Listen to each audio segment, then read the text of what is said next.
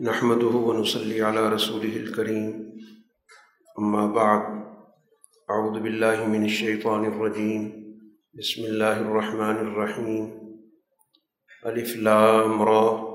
كتاب أنزلناه إليك لتخرج الناس من الظلمات إلى النور بإذن ربهم إلى صراط العزيز الحميد. الله الذي له ما في السماوات وما في الأرض. وبيل للكافرين من عذاب شديد. صدق اللہ العظیم. سورہ ابراہیم مکی صورت ہے اور مکی صورتوں کے مضامین بنیادی طور پر ذہن سازی سے تعلق رکھتے ہیں کہ انسانی سوچوں کو بلندی کی طرف لایا جائے، پستی سے نکالا جائے، ذہنوں میں وسعت پیدا کی جائے، تنگی سے ان کو نکالا جائے، سوچوں کے اندر جو انتشار ہے اس کو ختم کیا جائے۔ اور ایک نقطے پر تمام سوچوں کو مرکوز کیا جائے۔ غیر اللہ کی غلامی انسانی ذہنوں سے دور کی جائے۔ اللہ کی بندگی کا خالص اور سچا تصور ذہن نشین کرایا جائے۔ اور اس مقصد کے لیے دنیا میں اللہ تعالیٰ نے انسانوں کی رہنمائی کے لیے جو نظام رسالت متعین کیا، اس کا تعارف، اس سے تعلق اور اس پر ایمان لانے کی دعوت دی جائے۔ اعمال کے نتائج کا نظام وہ سمجھایا جائے۔ تو گویا بنیادی طور پر مکی صورتیں سوچوں کو درست کرنے کے لیے اور نظریات کو راسخ کرنے کے لیے اور درست عقائد کو انسانی ذہنوں میں اس طور پر منتقل کرنے کے لیے کہ وہ صالح اور درست اعمال کی بنیاد بنے آغاز میں قرآن حکیم کا اپنا تعارف ہے۔ یہ ایسی کتاب ہے جس کو ہم نے آپ پر نازل کیا تاکہ آپ انسانیت کو ظلمتوں سے نکالیں، روشنی کی طرف لائیں۔ تو یہ ظلمتیں زندگی کے مختلف شعبوں سے تعلق رکھتی ہیں۔ یہ فکری ظلمتیں بھی ہیں۔ اور معاشرتی ظلمتیں بھی ہیں، سیاسی اور اخلاقی ظلمتیں بھی ہیں، جتنی بھی ظلمتیں ہیں۔ اور اس کے مقابلے پر یہ قرآن ایک نور ہے، ایک روشنی ہے۔ اور یہ روشنی تمام ظلمتوں کو ختم کرتی ہے۔ اور یہ کام سارا کا سارا اللہ تعالیٰ کی منشا کے مطابق اس نے باقاعدہ اس کا طریقۂ کار بتایا۔ اس کے لیے باقاعدہ اس نے ایک نظام وضع کیا اور یہ نور اور یہ روشنی در حقیقت وہ راستہ ہے جو اللہ تعالیٰ کی غلبے کی صفت کے ساتھ اور حمد کی صفت کے ساتھ اللہ کی یہاں دو صفات کا ذکر ہوا۔ العزیز الحمید، کہ یہ راستہ اس ذات کا ہے جو غالب ہے۔ تو گویا یہ دین بھی غلبے کے لیے آیا۔ اور یہ راستہ ہے اس ذات کا کہ کائنات کی ہر چیز اس کی حمد کرتی ہے، تعریف کرتی ہے۔ تو گویا یہ راستہ جس کی طرف منسوب ہے، تو یہ بھی انہی صفات کا حامل ہے۔ تو قرآن کا جو فکر ہے، وہ غلبے کا فکر ہے۔ اور ایسا غلبہ جو قابل تعریف ایسا غلبہ نہیں ہے جو جبر کی بنیاد پر ہو یا لوگوں کی سوچوں کو بند کر کے ہو۔ یہ وہ ذات ہے کہ کل کائنات اس کی آسمانوں میں جو کچھ ہے، زمین میں جو کچھ ہے، تو گویا ایک واحد ذات جو اس پوری کائنات کی محور ہے، مرکز ہے اور تمام چیزیں اسی کے ساتھ جڑی ہوئی ہیں۔ تو یہ کتاب در حقیقت اس کے راستے کی طرف دعوت دیتی ہے۔ اب اس سوچ کی جو نفی کرنے والے ہیں، انکار کرنے والے ہیں، جو سوسائٹی کے اندر اپنی خود ساختہ بالادستی چاہتے ہیں یا کسی طاقت کی بالادستی کی ماتحتی اختیار کرتے ہیں انہی کو قرآن حکیم کافرین سے تعبیر کرتا ہے کہ ان کافروں کے لیے سخت عذاب کی وعید ہے، ہلاکت ہے۔ اور یہ ہوتے کون ہیں؟ کن کو کہتے ہیں کافر؟ قرآن نے یہاں اس کی وضاحت کی کہ جو ادنا درجے کے مفادات کو گھٹیا درجے کے مفادات کو جزوی مفادات کو شخصی مفادات کو جو چیز پائیدار ہے، ہمیشہ والی ہے، قائم رہنے والی ہے، اس پر ترجیح دیتے۔ اس کے لیے قرآن نے حیات الدنیا اور آخرت دو لفظ استعمال کیے۔ تو یہ جو دنیا کا لفظ ہے، یہ عربی زبان کا لفظ ہے، دنیا کہا جاتا ہے کم تر چیز جو کم درجے کی ہوتی۔ ہے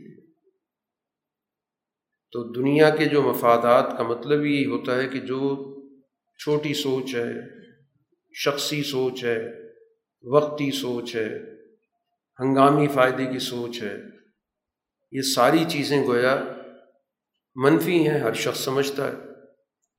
اور آخرت کا لفظ استعمال ہوتا ہے وہ چیز جو ہمیشہ کی ہے، مستقل ہے، پائیدار ہے۔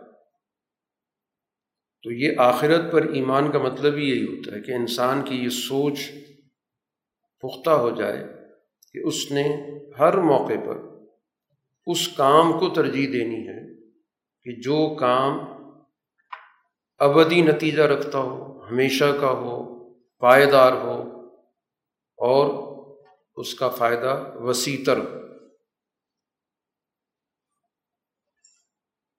ایک تو کافروں کی یہ صفت ہے۔ دوسری صفت قرآن نے یہ بتائی کہ یہ اللہ کے راستے سے روکنے والے یہ صرف ان کا ذاتی فکر خراب نہیں ہے، بلکہ وہ لوگوں کو اس سچے راستے سے طاقت کے بل بوتے پر تشدد کے ذریعے، دھوکہ دہی کے ذریعے روکتے ہیں۔ تو یہ ان کا گویا دوہرا جرم ہے۔ تیسری چیز قرآن نے بتائی کہ وہ اس راستے میں کجی بھی تلاش کرتے ہیں، ٹیڑھ تلاش کرتے اس کو اس انداز سے پیش کرتے ہیں کہ عام آدمی کو اس سے دور کیا جائے۔ تو یقیناً ایک بہت دور کی گمراہی میں ہے۔ اتنی دور کی گمراہی ہے کہ جہاں سے ان کا پلٹنا بھی مشکل ہے۔ اس کے بعد قرآن حکیم نے آیت نمبر چار میں ایک بنیادی حقیقت بتائی کہ دنیا میں اللہ تعالیٰ نے جو بھی رسول بھیجا، اس کو اپنی قوم کی زبان میں وہی دے کر بھیجا۔ کیونکہ مقصود انسانوں کی ہدایت ہے۔ اور انسان سب سے زیادہ علم حاصل کر سکتا ہے، ہدایت حاصل کر سکتا ہے، رہنمائی حاصل کر سکتا ہے اپنی زبان دوسری زبان میں اس کو وہ رہنمائی نہیں مل سکتی۔ کیونکہ اول دوسری زبان اجنبی، اس کے اپنے محاورے، اس کا اپنا پس منظر۔ تو ایک آدمی کی ساری توجہ زبان سمجھنے کی طرف ہی چلی جاتی ہے، جو اصل مضمون ہے رہ جاتا ہے۔ تو قوموں کی فطری تعلیم کا تقاضا یہ ہوتا ہے کہ ان کا نظام تعلیم ان کی اپنی زبان میں۔ ان کے فیصلے ان کی اپنی زبان میں۔ ان کی جو بھی حکمت عملی ہے، ان کی اپنی زبان میں ترتیب پر۔ تاکہ لوگ اس کو سمجھ بھی سکیں، تعلیم کی چیز ہے تو فائدہ حاصل کر سکیں۔ اور اس کی روشنی میں مزید غور و فکر کر سکیں۔ اور جہاں پر زبان کی رکاوٹ آ جاتی ہے، کہ آپ ایک اجنبی زبان پہلے پڑھیں۔ اسے سمجھیں۔ اور پھر اس کے بعد اس میں موجود علم کو حاصل کریں۔ تو زندگی کا ایک بڑا حصہ اسی میں صرف ہو جاتا۔ چہ جائے گی کہ وہ مزید رہنمائی حاصل کرے، مزید تحقیق کی طرف جائے، مزید اس کی سوچ کے اندر کوئی اٹھان پیدا ہو۔ تو اللہ تعالیٰ نے یہ خود انتظام کیا کہ ہر رسول اسی قوم کی زبان میں بھیجا۔ کوئی رسول کسی اور جگہ سے کسی قوم کی طرف نہیں بھیجا۔ وہیں اس کی بود باش ہوئی، وہیں پیدا ہوا، وہیں رہا، وہیں کہ اس نے ماحول کو سمجھا انہیں کی زبان میں اس نے گفتگو کی۔ تو جس کی وجہ سے اس کا ابلاغ بہت درست ہوتا ہے اور سب سے زیادہ مفید ہوتا ہے۔ تو یہ قدرتی فطری نظام اور غیر فطری نظام کیا ہے کہ آپ علم کو کسی اور زبان میں محدود کر دیں اور باقی لوگوں کو مجبور کریں کہ وہ زبان پہلے سمجھیں، اس کو پڑھیں۔ اور اس زبان کو پڑھنے والے ہمیشہ اصل زبان والوں کے مقابلے میں ہمیشہ دوسرے درجے کی شمار ہوں۔ اول درجے کی شمار ہی نہیں ہوتی بہت کم لوگ ہوں گے کہ جو اس زبان کو پوری طرح سمجھ کر، پھر اس کے مضمون کو موضوع بنا کر، پھر اس پر کوئی آگے بڑھے۔ اکثریت کی تو ساری کی ساری محنت اسی زبان سمجھنے، پڑھنے کے اندر ہی گزر جاتی۔ تو اسی وجہ سے ترقی کا راستہ رک جاتا۔ ہے تو قومیں جو بھی ترقی کر رہی ہیں دنیا میں، اس کا آپ مطالعہ کر کے دیکھ لیں کہ وہی قومیں ترقی کر رہی ہیں کہ جنہوں نے اپنی قومی زبان میں اپنا تعلیمی نظام مرتب کیا، اپنا دفتری نظام مرتب کیا، اپنا عدالتی نظام مرتب کیا، اپنا سارا انتظامی ڈھانچہ اس میں استوار کیا۔ اور وہ قومیں آپ کو پیچھے نظر آئیں گی کہ جو دوسری زبان کے اندر اپنی ساری زندگی ضائع کر لیں اور یہ رکاوٹ بن جاتی ہمیشہ معاشرے کے اندر۔ جو حکمران طبقہ ہے، وہ اس اجنبی زبان کا سہارا لے کر عوام پر اپنا ایجنڈا مسلط کرتا ہے، اس کے ذریعے اپنی بالادستی جماتا ہے۔ صرف اور صرف یہ کہ اس زبان سے اس کچھ واقفیت رکھتا ہے۔ ورنہ صلاحیت میں بہت پیچھے ہوگا۔ اس کے پاس فکر کی، سمجھنے کی صلاحیت بہت ہی کم درجے کی ہوگی۔ تو اس لیے کم درجے کی قیادتیں ایسے ملکوں پر مسلط ہوتی ہیں۔ جن کی صلاحیت سوائے ایک اجنبی زبان بولنے کی کچھ بھی نہیں ہوتی۔ اس کو صرف ایک رکاوٹ کے طور پر سامنے رکھتے ہیں، اس کے ذریعے دوسرے لوگوں کو مروب کرتے ہیں۔ ورنہ اگر اس کے مفہوم کو دیکھا جائے کہ مضمون کیا ہے تو مضمون کچھ بھی نہیں ہوگا، کوئی گہرائی نہیں ہوگی۔ اس کے اندر کوئی سوچوں کی بلندی وسعت نہیں ہوگی۔ اس لیے قرآن حکیم نے کہا لیو لو کہ نبی اپنی زبان میں بھیجے اس لیے جاتا ہے تاکہ ان کو بات صحیح طور پہ سمجھا سکے، بیان کر سکے، وضاحت کر سکے۔ وہ بھی اسی زبان میں اس سے پوچھ سکیں، بات چیت کر سکیں، ابلاغ تو اسی طور پر ہی ہوتا ہے۔ اس کے بعد پھر گمراہی اور ہدایت کا فیصلہ ہو۔ کہ جس نے اس زبان میں اس بات کو پوری طرح سمجھا ہے، اب اس کے بعد جو بھی اس کا رد عمل ہے، اس کا وہ ذمہ دار ہوگا۔ اور اگر وہ زبان کو سمجھنے میں وقت لگا دیا اور پوری طرح بات سمجھی نہیں، انکار کر دیا، بغیر سمجھے مان لیا، تو ظاہر اس نے آگے کیا کردار ادا کرا قرآن کی موسیٰ علیہ السلاۃ والسلام کا بھی اسی حوالے سے ذکر کرتا ہے کہ ان کا مشن بھی یہی تھا۔ تمام انبیاء کا مشن ظلمتوں سے اپنی سوسائٹی کو نکال کر روشنی کی طرف لانا۔ اور پھر اس میں قرآن نے یہاں پر یہ بھی ذکر کیا کہ گزشتہ تاریخ سے رہنمائی لینا۔ ذکر ہم بھی ایام اللہ۔ کہ گزشتہ واقعات کے ذریعے ان کو نصیحت کریں، ان کو سمجھائیں کہ واقعات انسان کو سمجھنے میں بہت مدد دیتے ہیں۔ کہ ایک تاریخ کا واقعہ لو، قوم کا مطالعہ کرو کہ یہ قوم کس طرح پیدا ہوئی، کس طرح اس نے عروج پایا، اس کا نظام کیا تھا، کس وجہ سے زوال آیا؟ تو قوموں کے عروج و زوال سے آپ اپنے دور کی رہنمائی حاصل کر سکتے تو اس وجہ سے قرآن کے علوم میں سے ایک بڑا اہم علم تاریخی واقعات کے ذریعے رہنمائی کرنا۔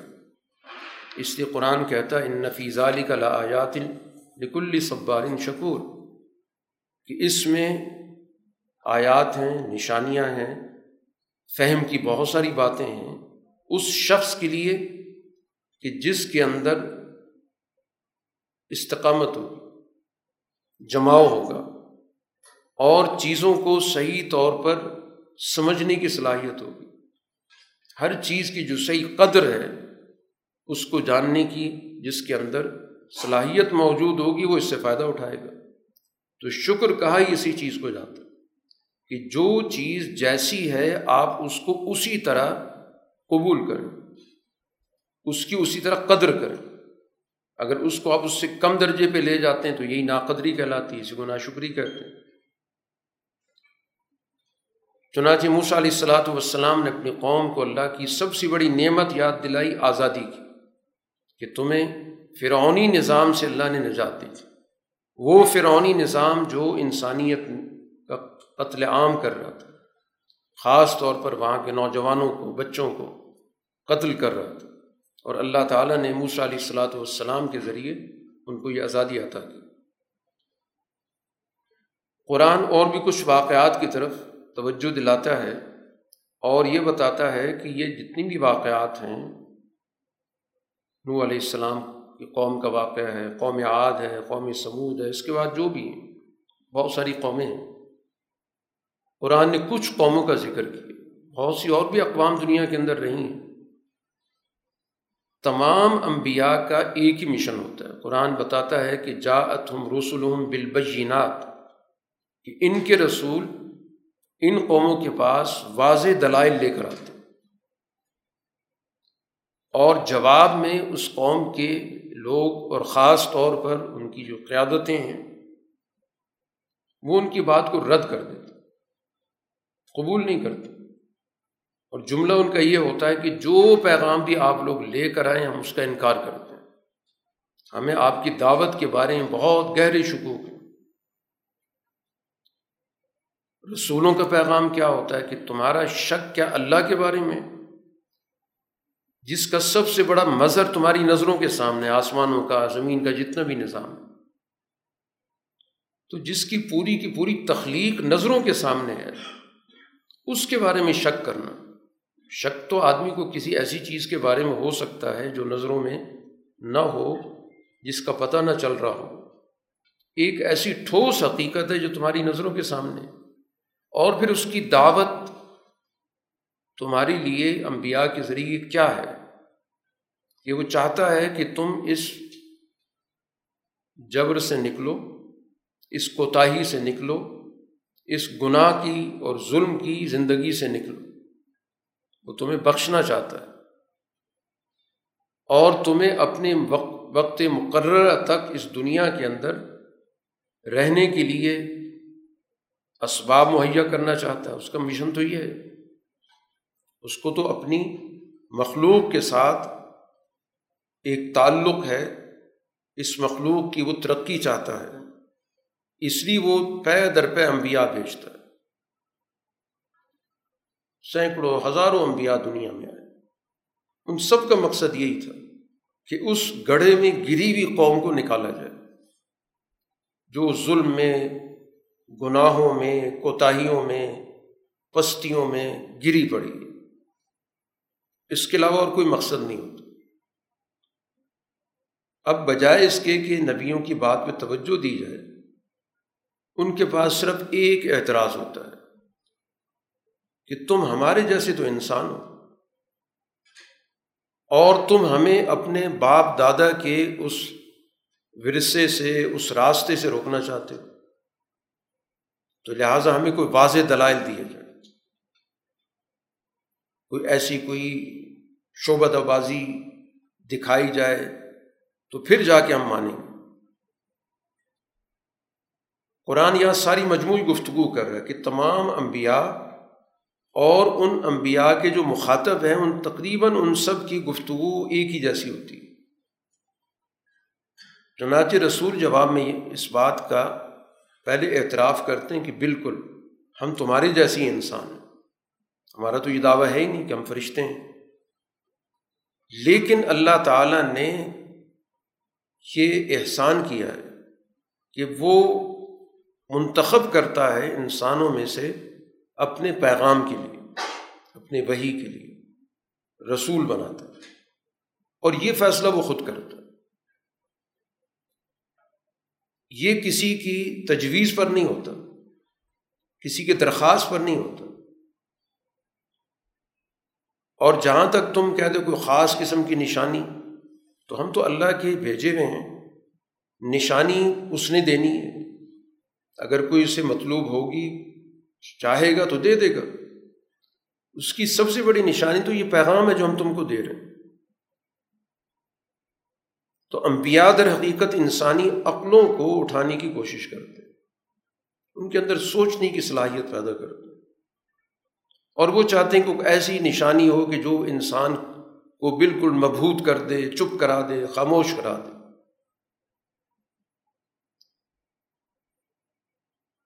اسی وجہ سے وہ دعوت دیتے ہیں کہ ہمیں چاہیے کہ جو اللہ پر ایمان لانے، وہ اللہ پہ پورا اعتماد کریں اور ہم اللہ پر کیوں نہ اعتماد کریں؟ جبکہ اس نے ہمیں اس دنیا کے اندر رہنے کے بہت سارے راستے دکھائے۔ ہمیں اس نے بتایا کہ ہم نے دنیا میں کیسے رہنا ہے؟ اپنی معیشت کیسے استوار کرنی ہم نے اپنی رہائش کیسے اختیار کرنی ہم نے علم کیسے حاصل کرنا یہ ساری چیزیں اس نے دنیا کے اندر ہمیں بتائی ہیں۔ ہم زمین سے فائدہ اٹھا رہے ہیں۔ ہم اشیاء سے فائدہ اٹھا رہے ہیں۔ ہماری ایک معاشرت پیدا ہوتی ہے۔ چیزوں کے ہم ایجادات کرتے ہیں۔ مختلف جگہوں کے ہم سفر کرتے ہیں۔ بیسیوں راستے ہیں جو اس نے ہمیں بتائے باقی جو تمہاری طرف سے ہمارے ساتھ بدسلوکی کا عمل ہے اور جو تم ہمیں اذیت پہنچا رہے ہو، تو ہم اس پر بھرپور صبر کریں گے۔ اور اپنی بات کو، اپنی دعوت کو ہم جاری رکھیں۔ کیونکہ ہمارا اللہ پر اعتماد ہے اور اللہ پر اعتماد کرنے والوں کو اللہ پر ہی اعتماد کرنا ہوگا۔ اب بجائے اس کے کہ اس گفتگو کے بعد وہ کچھ کسی سوچنے، سمجھنے کی طرف آئے۔ وہ سارا ان کا انداز دھمکی آمیز یہی لوگ کہنے لگے۔ اور یہ کہنے والے ہمیشہ سوسائٹی کے بالادست طبقے ہوتے ہیں۔ جن کے پاس سوسائٹی کے وسائل ہوتے ہیں، سوسائٹی کے اختیارات ہوتے ہیں، سوسائٹی کا طاقتور طبقہ ہوتا ہے۔ یہی نبیوں کے مقابلے پر آتا۔ چنانچہ وہ رسولوں سے کہتا یہ ہے کہ دو میں سے ایک راستہ ہوگا۔ ہم تمہیں اپنی زمین سے نکال دیں گے۔ جلاوطن کر دیں گے دوسری صورت یہ کہ ہمارے پرانے راستے پر آپ واپس آ جائیں۔ ہمارے سسٹم کا حصہ بن جائیں۔ خود بھی مفادات اٹھائیں۔ ہمارے راستے کی بھی رکاوٹ نہ بنے۔ یہ دو ہی راستے ہیں۔ تو اس موقع پر اللہ تعالیٰ نے ان انبیاء کو یہ پیغام دیا وہی دی کہ یہ جو کشمکش اس وقت جاری ہے، یہ عنقریب اپنے انجام کو پہنچے ہم ظالموں کو تباہ کریں گے۔ اور اس کے بعد اس زمین پر جو ایمان لانے والی جماعت ہے، اس کا سسٹم قائم کریں گے۔ آیت نمبر تیرہ اور چودہ میں یہی بات بتائی گئی۔ کہ لنو لکن ظالمین ہم ظالم کو تباہ کر دیں۔ اور پھر ان کے بعد تمہیں ان کی جگہ پر سکونت دیں گے۔ تمہارا ایک سسٹم وجود میں آئے گا۔ یہاں کی سیاست، یہاں کا نظام تمہارے ہاتھ میں آئے گا۔ اور یہ کن کو حاصل ہوگا؟ یہ کسی خاص قوم کی بات نہیں ہو رہی اصولی بات ہو رہی ہے۔ اس کے لیے قرآن حکیم نے کہا کہ دو چیزوں کا ہونا ضروری ہے ایک تو ایسے لوگوں کے دل میں اللہ کے علاوہ کسی اور کا خوف نہ ہو۔ کبھی ان کے دلوں کے اندر کسی بھی درجے میں کوئی روگ نہ ہو۔ ہاں صرف یہ خوف تو ہو کہ ہم نے اللہ کے سامنے کھڑے ہو کر جواب دیں ہونا اور اس بات کا بھی ہو کہ برے اعمال کے برے نتائج ضرور ظاہر ہوتے ہیں۔ یہ نہیں ہو سکتا کہ برے اعمال کے اچھے نتائج نکل آئیں یا نکلیں ہی نہیں۔ ان دو باتوں پر جو یقین رکھے گا، یقیناً وہ اس جد وجہد میں کامیاب ہوگا اور اللہ تعالیٰ ان ظالموں کو تباہ کرنے کے بعد جو زمین کا نظام ہے وہ ان کو عطا کر دے۔ اور پھر قرآن حکیم مزید اس بات کو واضح کرتا ہے کہ یہ جو مقابل فریق ہے، اس کے اندر دو بڑے بنیادی مرض ہیں۔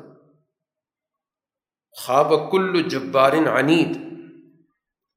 سوسائٹی کے اندر ہر وہ شخص جو جبر کرنے والا ہے، ظلم کرنے والا ہے، اور جس کے دل کے اندر اناد ہے ڈٹائی ہے، وہ ناکام ہوگا ہر وہ طاقت جس کے اندر جبر موجود ہے، دوسروں پر حملے کرتی ہے، دوسروں پہ قبضے کرتی ہے، دوسروں پر اپنے فیصلے مسلط کرتی ہے۔ اور اس کے اندر کسی بھی طور پر بات چیت کرنا، کسی بھی طور پر کسی کو قائل کرنے کا عمل نہیں ہے، عناد ہے، دشمنی ہے۔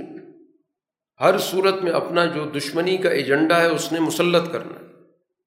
تو قرآن کہتا ہے، خوابہ، ناکام ہو یہ کسی صورت میں بھی ان کو کامیابی نہیں مل سکتی۔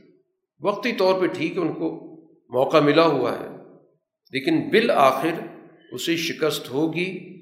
لیکن اس کو شکست دینے کے لیے ضروری ہے کہ وہ ایمان لانے والی جماعت اپنا کردار ادا کرے۔ پھر اس کے بعد جو اگلا جہان ہے قرآن نے، اس کی سزائیں ذکر کی، اس کی پیچھے جہنم بھی ہے۔ پھر ایسے لوگوں کو بہت ہی متعفن، بدبودار قسم کا پانی پلایا جائے گا۔ جو پیپ کی صورت میں ہوگا، جس کو پیاس بھی لگی ہوئی ہوگی، بس ایک گھونٹ اتاریں گے، پھر رک جائیں گے۔ اب وہ چاہیں گے کہ موت آ جائے لیکن موت تو وہاں پر نہیں آئے گی۔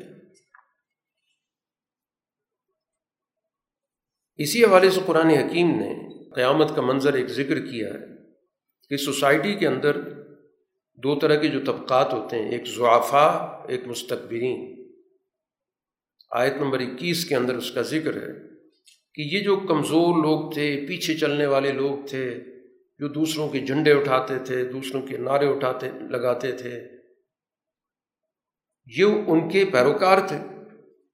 اب یہ ان سے کہیں گے کہ دیکھو ہم تمہارے پیروکار رہے، تمہارے پیچھے چلتے رہے۔ تمہارا جو بھی دنیا کے اندر روح بنا ہوا تھا، جو بھی تمہاری حیثیت تھی، ہماری وجہ سے تھی تو کیا آج تم ہمیں اللہ کے عذاب سے بچاؤ گے؟ تم کافی ہو کہ جو اس وقت ہمیں عذاب کا سامنا تو آج تم ہمارے کام آؤ، دنیا میں ہم تمہارے لیے سب کچھ کرتے رہے۔ وہ کہیں گے کہ اگر ہمیں ہدایت ملی ہوتی تو ہم تمہیں بھی بتا دیتے۔ آج تو برابر ہے، ہم چیخیں، چلائیں، جزا فضا کریں یا خاموش صبر سے کام لیں، آج کوئی چھٹکاری کی صورت نہیں۔ آج تو ہمیں اپنا عذاب دیکھنا پڑے۔ گا اور خاص طور پر قرآن حکیم نے شیطان کے کریکٹر کا ذکر کیا، جو ان سب کا بڑا ہے۔ ظاہر ان کی بھی پوری ایک ہرارکی بنی ہوئی ہے۔ ایک چھوٹا شیطان، پھر اس سے اوپر، پھر اس سے اوپر، پھر اس سے اوپر۔ ان کا بھی پوری بیوروکریسی کا ایک نظام ہے۔ تو وہ جو بڑا ابلیس ہے، جب فیصلہ ہو چکا ہوگا، سارے اعمال کا، معاملات کا، اور سب ظاہر ہے کہ اپنے اپنے عمل کی نوعیت کے اعتبار سے جہنم رسید ہو جائیں گے، تو اس موقع پر وہ ایک تقریر کرے گا۔ وہ کہے گا کہ اللہ نے تم سے جو وعدہ کیا تھا، وہ تو صحیح وعدہ تھا، سچا وعدہ تھا۔ جو دنیا کے اندر انبیاء اللہ کا پیغام لے کے آتے رہے کہ کامیابی اس راستے میں ہے، ناکامی اس راستے میں ہے، انہوں نے جو بات کی تھی وہ تو سچی تھی۔ اور جتنے میں نے وعدے کیے تھے وہ سارے کے سارے جھوٹے تھے۔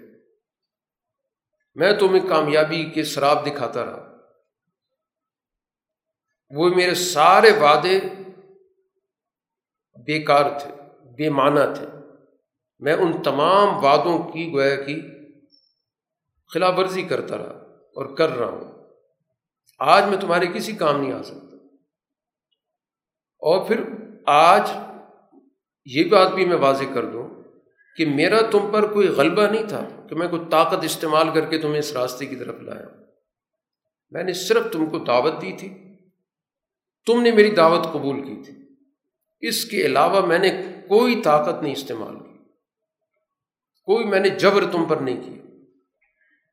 صرف ایک کام ہوا کہ میں نے تمہیں غلط راستے کی طرف دعوت دی۔ تمہیں میں نے ظلم کی طرف دعوت دی۔ حقوق تباہ کرنے کی طرف دعوت دی، دھوکہ دہی کی طرف دعوت دی، تم نے میری دعوت قبول کر لی۔ تو آج تم اپنے آپ کو ملامت کرو، مجھے مت ملامت کرو۔ آج میں تمہاری فریاد کو نہیں پہنچ سکتا، تم میری فریاد کو نہیں پہنچ سکتے۔ اور جن جن معاملات میں تم مجھے اللہ کے ساتھ شریک کرتے رہے، میں آج ان سب کا انکار کرتا ہوں۔ میرا کوئی تعلق نہیں۔ باقی ظلم کرنے والوں کے لیے تو بالکل دردناک عذاب ہے۔ اس کے مقابلے پہ ایمان والی جماعت کو اللہ تعالیٰ جنت میں داخل کرے گا۔ اب یہاں پر قرآن حکیم نے دو نظریات ہیں، ان دونوں نظریات کو ایک مثال سے سمجھایا۔ ایک نظریہ ہے کلمہ طیبہ، پاکیزہ نظریہ، پاکیزہ فکر۔ اور ایک ہے کلمہ خبیصہ جو فاسد نظریہ ہے، باطل نظریہ ہے، ظلم پر مبنی نظریہ ہے۔ یہ دو نظریات ہیں۔ جو پاکیزہ کلمہ ہے، قرآن اس کی مثال دے رہا ہے، آیت نمبر چوبیس، پچیس میں، کہ اس کی مثال یوں سمجھو کہ جیسے ایک بہت عمدہ درخت ایسا درخت جس کی جڑیں زمین میں پیوست ہیں اور اس کی جو شاخیں وہ آسمان سے باتیں کر رہی ہیں۔ اور جو بھی اس کا موسم ہوتا ہے، اس میں وہ اپنا پھل بھی دیتا ہے۔ یہ اللہ نے مثال لوگوں کے لیے بیان کی تاکہ نصیحت حاصل کریں کہ جو سچا فکر ہوتا ہے، اس کی جڑیں بہت مضبوط ہوتی ہیں۔ اور پھر اس کا جو پھیلاؤ ہے، وہ زندگی کے سارے شعبوں میں ہوتا ہے۔ یہ جو کلمہ توحید ہے، یہ کلمہ توحید یہ انسان کے دل میں جب راسک ہو جائے، مضبوط ہو جائے تو پھر وہاں سے کوئی اس کو اکھاڑ نہیں سکتا۔ اور پھر اس کی شاخیں انسان کی زندگی کے سارے شعبوں میں پھیلتی ہیں۔ کلمہ توحید کی عبادت، کلمہ توحید کے اساس پہ اخلاق، کلمہ توحید کے اساس پہ معیشت، کلمہ توحید کے اساس پہ سیاست، معاشرت۔ وہ شاخیں گویا کے اور وہ بلندی کی طرف ہیں۔ گویا یہ کلمہ انسان کو ہر شعبے کے اندر بلندی کی طرف لے کے جاتا ہے۔ ترقی کی طرف لے کے جاتا ہے۔ اور جو کلمہ خبیصہ ہے، جو فاسد نظریہ ہے، باطل نظریہ ہے، استحصال اور ظلم کا نظریہ ہے، اس کی مثال اس درخت جیسی ہے کہ جو زمین پہ تو بڑا پھیلا ہوا نظر آتا ہے، لیکن اس کی جڑیں کچھ نہیں ہوتی۔ اوپر سے ذرا سا اس کو پکڑو تو ساری جڑیں نکل آتی ہیں۔ تو بظاہر تو پھیلاؤ ہوگا اس کا زمین پر، لیکن اس کی زمین کے اندر جڑیں ہی نہیں ہوتی۔ تو وہ کوئی نتیجہ خیز نہیں ہوتا۔ اول تو اس کا کوئی پھل نہیں ہوتا۔ اور اگر پھل ہو بھی تو کسی کام کا نہیں ہوتا۔ یہ ایک مثال کے ذریعے قرآن نے بات سمجھائی کہ اس طرح اللہ تعالیٰ اہلی ایمان کو ایک مستقل، ایک مستحکم بات کے ذریعے ثابت قدم بنا دیتا ہے۔ دنیا کے اندر بھی اور آخرت میں بھی۔ تو گویا ایک اعلیٰ فکر، ایک اعلیٰ سوچ وہ گویا اس انسان کو دنیا کے اندر بھی ثابت قدمی عطا کرتی ہے اور یہی ثابت قدمی اس کو آخرت میں بھی کام دیتی ہے۔ اس صورح کے اندر اللہ تعالیٰ نے ایمان کے دو بنیادی تقاضوں کی طرف بھی توجہ دلائی، آیت نمبر اکتیس میں، کہ آپ میرے ان بندوں کو جو ایمان لائیں، ان کو کہہ دیں کہ اس ایمان کے دو تقاضے ایک وہ نماز قائم رکھیں کہ یہ وہ چیز ہے جس سے انسانوں کی اللہ تعالیٰ کے ساتھ جو ربط کی صورت ہے وہ پیدا ہوتی ہے۔ اللہ سے تعلق کا سب سے مستحکم جو طریقہ ہے وہ نماز ہے۔ اس لیے رسول اللہ صلی اللہ علیہ وسلم نے فرمایا کہ جو شخص نماز میں سجدی کی حالت میں ہوتا ہے تو یہ وقت اس شخص کا اللہ سے سب سے زیادہ قرب کا ہوتا اس سے زیادہ قرب کی کوئی حالت نہیں تو ایک طرف نماز کا مقصد انسان کا اپنے رب کے ساتھ رابطہ ہے۔ اور دوسری طرف اس نماز کا جو نظام بنایا گیا، جس کو قرآن اقامت کہتا ہے یا قائم رکھو، کہ باقاعدہ اوقات کا تعین کرنا، باقاعدہ ایک اجتماع کا تعین کرنا، پھر اس اجتماع کے اندر نظم و ضبط کو قائم کرنا، پھر اس کے اندر ایک شخص کی امامت میں ساری نماز کا مکمل ہونا۔ یہ گویا کہ انسان کی معاشرتی زندگی کو منظم کرنے کا ایک طریقہ ہے۔ کہ جس نظم و ضبط کے ساتھ یہ نماز کی عبادت ادا کی گئی، یہی نظم و ضبط سوسائٹی کے اندر ضرورت ہے۔ اسی طرح وہاں پر وقت کی پابندی کے ساتھ اعمال ہوں، جو بھی زندگی کی معمولات ہیں۔ اسی طرح وہاں ایک اجتماعیت ہو، اسی طرح وہاں پر قواعد کی، ضوابط کی پابندی ہو۔ تو نظم و ضبط کا معاشرہ قائم کرنے کے اندر اس نماز کا بڑا بنیادی کردار ہے۔ اگر یہ سوچ سامنے ہو، اگر سمجھا جائے کہ یہ نماز کا عمل کیوں ہو رہا ہے، یہ تھوڑی تھوڑے وقفے کے بعد، پانچ وقت کے لیے بار بار برایا جاتا ہے کسی ایک جگہ پر، یہ مسلسل ایک تربیتی نظام ہے۔ تربیت دی فوراً سوسائٹی میں بھیج دی۔ تربیت دی پھر سوسائٹی میں بھیج دی کہ اس تربیت کو سوسائٹی کے اندر لے کر آؤ۔ اپنے گھر کے نظام کو منظم کرو، اپنے کاروبار کے نظام کو منظم کرو، اپنی سیاست کے نظام کو منظم کرو، جو بھی زندگی کے شعبے۔ تو اس کے لیے اقامت سلاد رکھا گیا۔ اور دوسرا، جو کچھ ہم نے ان کو دیا ہے، وسائل دیے ہیں، ان کو سوسائٹی کے اندر منتقل کریں، خرچ کریں۔ جیسی بھی ہو، خفیہ طور پہ کرنا چاہتے ہیں، علانیہ طور پہ کرنا چاہتے ہیں، جیسی بھی حالات ہیں یہ دو بنیادی تقاضے ایمان کے۔ اسی کی اساس پر گویا کہ انسانی نظام، ایمان کا نظام کہلاتا ہے۔ اللہ تعالیٰ نے اپنے نظام کا بار بار تعارف کرایا۔ وہ کائناتی نظام کو بھی اللہ تعالیٰ نے بڑے منظم طریقے سے چلایا ہوا ہے۔ جس کے اندر بارشوں کا نظام ہے، پھر زمین سے پیداوار کا نظام ہے، نہروں، دریاؤں کا نظام ہے، سورج، چاند کا نظام ہے۔ اس کے اندر بھی آپ کو ایک بڑی منظم حکمت عملی نظر آئے گی۔ تو اس تکوینی نظام سے ہی انسان بہت کچھ اپنی اس عملی، سماجی زندگی کے اندر چیزیں سیکھ سکتا ہے۔ حتیٰ کہ قرآن یہ کہتا ہے، آیت نمبر چونتیس میں کہ آتا کم من کلی ماس التمو اللہ نے تمہیں ہر وہ چیز دی ہے جو تمہاری ڈیمانڈ ہے، جو تمہارا تقاضا ہے۔ اور اگر تم اللہ کی نعمتوں کو شمار کرنا چاہو تو شمار نہیں کر سکو۔ اگر کاؤنٹ کرنا چاہو کہ کیا کیا موجود ہے۔ انسان اپنی ذات سے شروع کر کے گرد و پیش کی بہت ساری چیزیں جس کی وجہ سے اس کی زندگی کے اندر بہت ساری چیزیں اس کے معمول کا حصہ بنیں گی۔ اس لیے وہ ہمیں نعمت سمجھ میں نہیں آتی۔ اور اس میں جب کبھی خلل پڑ جاتا ہے، تو پھر انسان کو محسوس ہوتا ہے کہ ہاں یہ بھی ایک نعمت تھی۔ تو گویا کہ اس کی پوری زندگی جو بھی ہے، وہ اللہ کی نعمتوں سے ہی عبارت ہے۔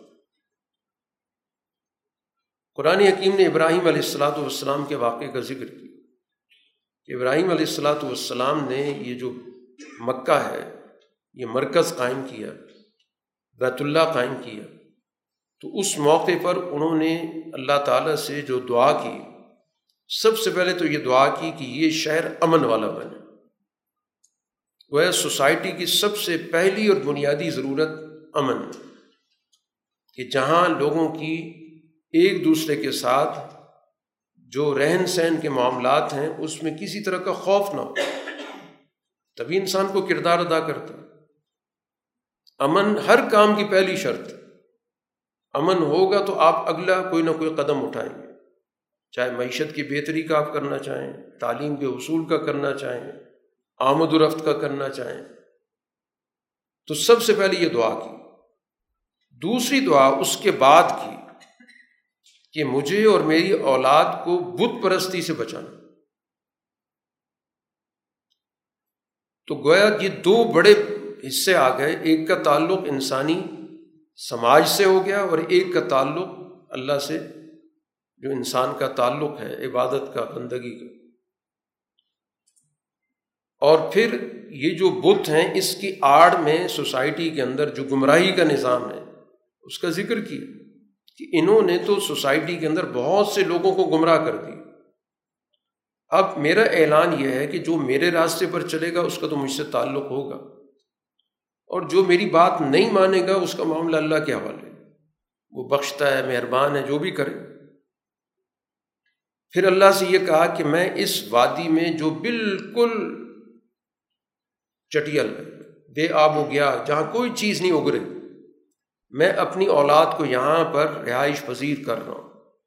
اسماعیل علیہ السلاۃ والسلام کو گویا یہاں پر انہوں نے باقاعدہ رہائش پذیر کیا جبکہ اس وقت ظاہری طور پر کوئی وسائل زندگی موجود نہیں تھے۔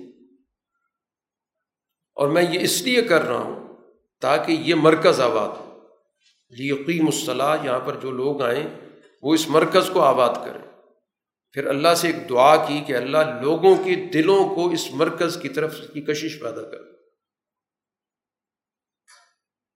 اور یہاں رہنے والے لوگوں کی جو ضروریاتی زندگی ہے وہ پوری کر جو بھی ضروریات پورا کرنے کے لیے جو بھی وسائل چاہیے، قرآن نے یہ لفظ استعمال کیا، ثمرات۔ جو بھی کھانے پینے کی چیزیں ہیں، ثمرات ہیں میوہ جات ہیں، پھل ہیں، تاکہ یہ لوگ اللہ تعالیٰ کی نعمتوں کا شکر ادا کریں۔ یہ گویا کہ ابراہیم علیہ السلاۃ والسلام نے اللہ سے دعا کی اور یہ کہا، ربنا ان کا تعلم و مانوقفی و مانو علم اللہ تو جانتا ہے ہمارے دل کے اندر کیا چیز چھپی ہوئی ہے۔ اور جو کچھ ہم زبان پہ کریں وہ بھی تمہیں پتہ۔ زبان سے تو اظہار کر دیے جن جن چیزوں کو کرنا تھا کہ امن ہو، جہاں رزق کے وسائل موجود ہوں، یہ مرکز آباد ہو، لوگوں کے اندر اس مرکز کی طرف کشش ہو، یہ تو زبان پہ آ گیا۔ اور مخفی کیا چیز تھی؟ دوسری جگہ پہ قرآن نے اس کا بھی ذکر کر دیا۔ کہ میری نسل میں سے ایک امت کھڑی کر، جو تیری فرما بردار ہو۔ پھر اس امت میں سے ایک پیغمبر بھیج۔ رسول اللہ صلی اللہ علیہ وسلم کے لیے یہ دعا ہے۔ باقی اللہ تعالیٰ نے بڑھاپے میں ان کو اولاد دی تھی۔ اسماعیل علیہ السلام بھی بڑھاپے میں پیدا ہوئی صاحب بھی اس کے لیے اللہ تعالیٰ کو انہوں نے شکر ادا کیا۔ پھر یہ دعا کی کہ اللہ مجھے بھی نماز کو قائم رکھنے والا بنا، میری اولاد کو بھی بنا۔ پھر اپنے لیے، اپنے والدین، اہل ایمان کے لیے مغفرت کی دعا کی۔ قرآن حکیم یہاں پر آخرت کے حوالے سے ظالموں کے انجام کا ذکر کرتا ہے کہ گویا اس وقت ان کی آنکھیں پھٹی ہوئی ہوں گی، سر اوپر ہوں گے، ادھر ادھر توجہ نہیں جا رہی ہوگی، دل ان کے بالکل ہوا ہو چکے ہوں گے۔ تو اس منظر کو ذکر کر کے قرآن کہتا ہے کہ انضر الناس، آپ لوگوں کو اس دن کے بارے میں خبردار کریں۔ چوکنا کر دیں کو ڈرا دیں۔ کیونکہ عذاب جب آئے گا تو اس وقت یہ دعا کر رہے ہوں گے کہ یہ ٹل جائے۔ ہمیں کچھ مہلت مل جائے۔ ہم اللہ کی اس دعوت کو قبول کر لیں، رسولوں کی پیروی کریں۔ لیکن وہ ٹلنے والا نہیں ہے۔ ان کو پہلے کہہ دیا گیا تھا کہ جب عذاب آ جائے گا تو واپس نہیں جائے گا۔ اور یہ وقت ہے کہ اس وقت ان کو خبردار کریں۔ اس وقت مہلت ہے ان کے پاس۔ اس وقت وہ صحیح راستے کی طرف پلٹ کے آنا چاہتے ہیں، تو اس میں کوئی رکاوٹ نہیں۔ لیکن ان کی حالت یہ ہے کہ قد مکر و مکرم کہ یہ مختلف چالیں چل رہے ہیں۔ فریب کی، سازش کی۔ اور اللہ کے پاس ان کے سارے مکر و فریب کا ریکارڈ ہے۔ ان کے مکر کی ویسی جو ظاہری حالت ہے، ایسی ہے کہ یہ بڑے سے بڑے پہاڑ کو ہٹا ڈالیں لیکن ان کے سارے مکر و فریب ناکام ہو رہے۔ ہیں ان کو کامیابی نہیں حاصل ہو سکتی۔ اللہ تعالیٰ نے اپنے رسولوں سے جو وعدہ کر رکھا ہے، اللہ تعالیٰ اپنے وعدے سے کبھی پیچھے نہیں ہٹے۔ وہ اس دنیا کے اندر ہی اپنے پیغمبروں کو اور ان پر ایمان لانے والوں کو سرخرو کرے گا اور آخرت میں۔ سورہ کا اختتام اس چیز پہ کیا گیا کہ یہ قرآن حکیم کس لیے نازل کیا گیا؟ بلاغ الناس کہ لوگوں تک اس کا پیغام پہنچے۔ دوسرا مقصد یہ ہے کہ اس کے ذریعے لوگوں کو مستقبل کے برے نتائج سے آگاہ کر دیا، خبردار کر دیا جائے۔ کہ اس غلط راستے کا انجام تباہی کے علاوہ کچھ بھی نہیں ہے۔ تیسری بات لوگوں کو یہ یقین آ جائے کہ ذات اس دنیا کے اندر الوحیت کی ایک ہی ہے۔ کل کائنات کی الوحیت کا مرکز صرف اللہ کی ایک ذات کوئی اس سے زیادہ مراکز نہیں ہے۔ اور چوتھی بات یہ ہے کہ جو اہل عقل ہیں وہ رہنمائی حاصل کریں۔ وہ اس سے یاد دہانی ہو اس سے نصیحت حاصل کرے سورہ ہجر یہ بھی مکی صورت ہے۔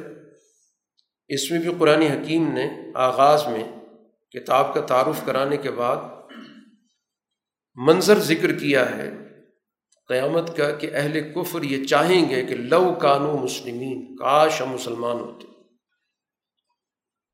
اب ان کو اس وقت جو دنیا کی صورت حال ہے، یہ جس ڈٹائی پر اترے ہوئے ہیں، بات نہیں مان رہے۔ تو قرآن کہتا آپ ان کو اس حالت پہ چھوڑ دیں۔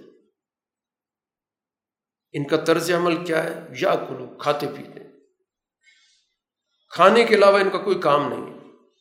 جدھر سے بھی آئے، صحیح، غلط، لوٹ کے آئے، جھوٹ کے آئے مگر و فریب سے آئے، کھاؤ۔ دوسری چیز یتمتا ہو تعیش کی زندگی۔ اسباب کو ضائع کرنا۔ اور اس کے ذریعے جو ہے ایک عیش و عشرت کی زندگی بسر کرنا اس حالت میں آپ ان کو رہنے دیں۔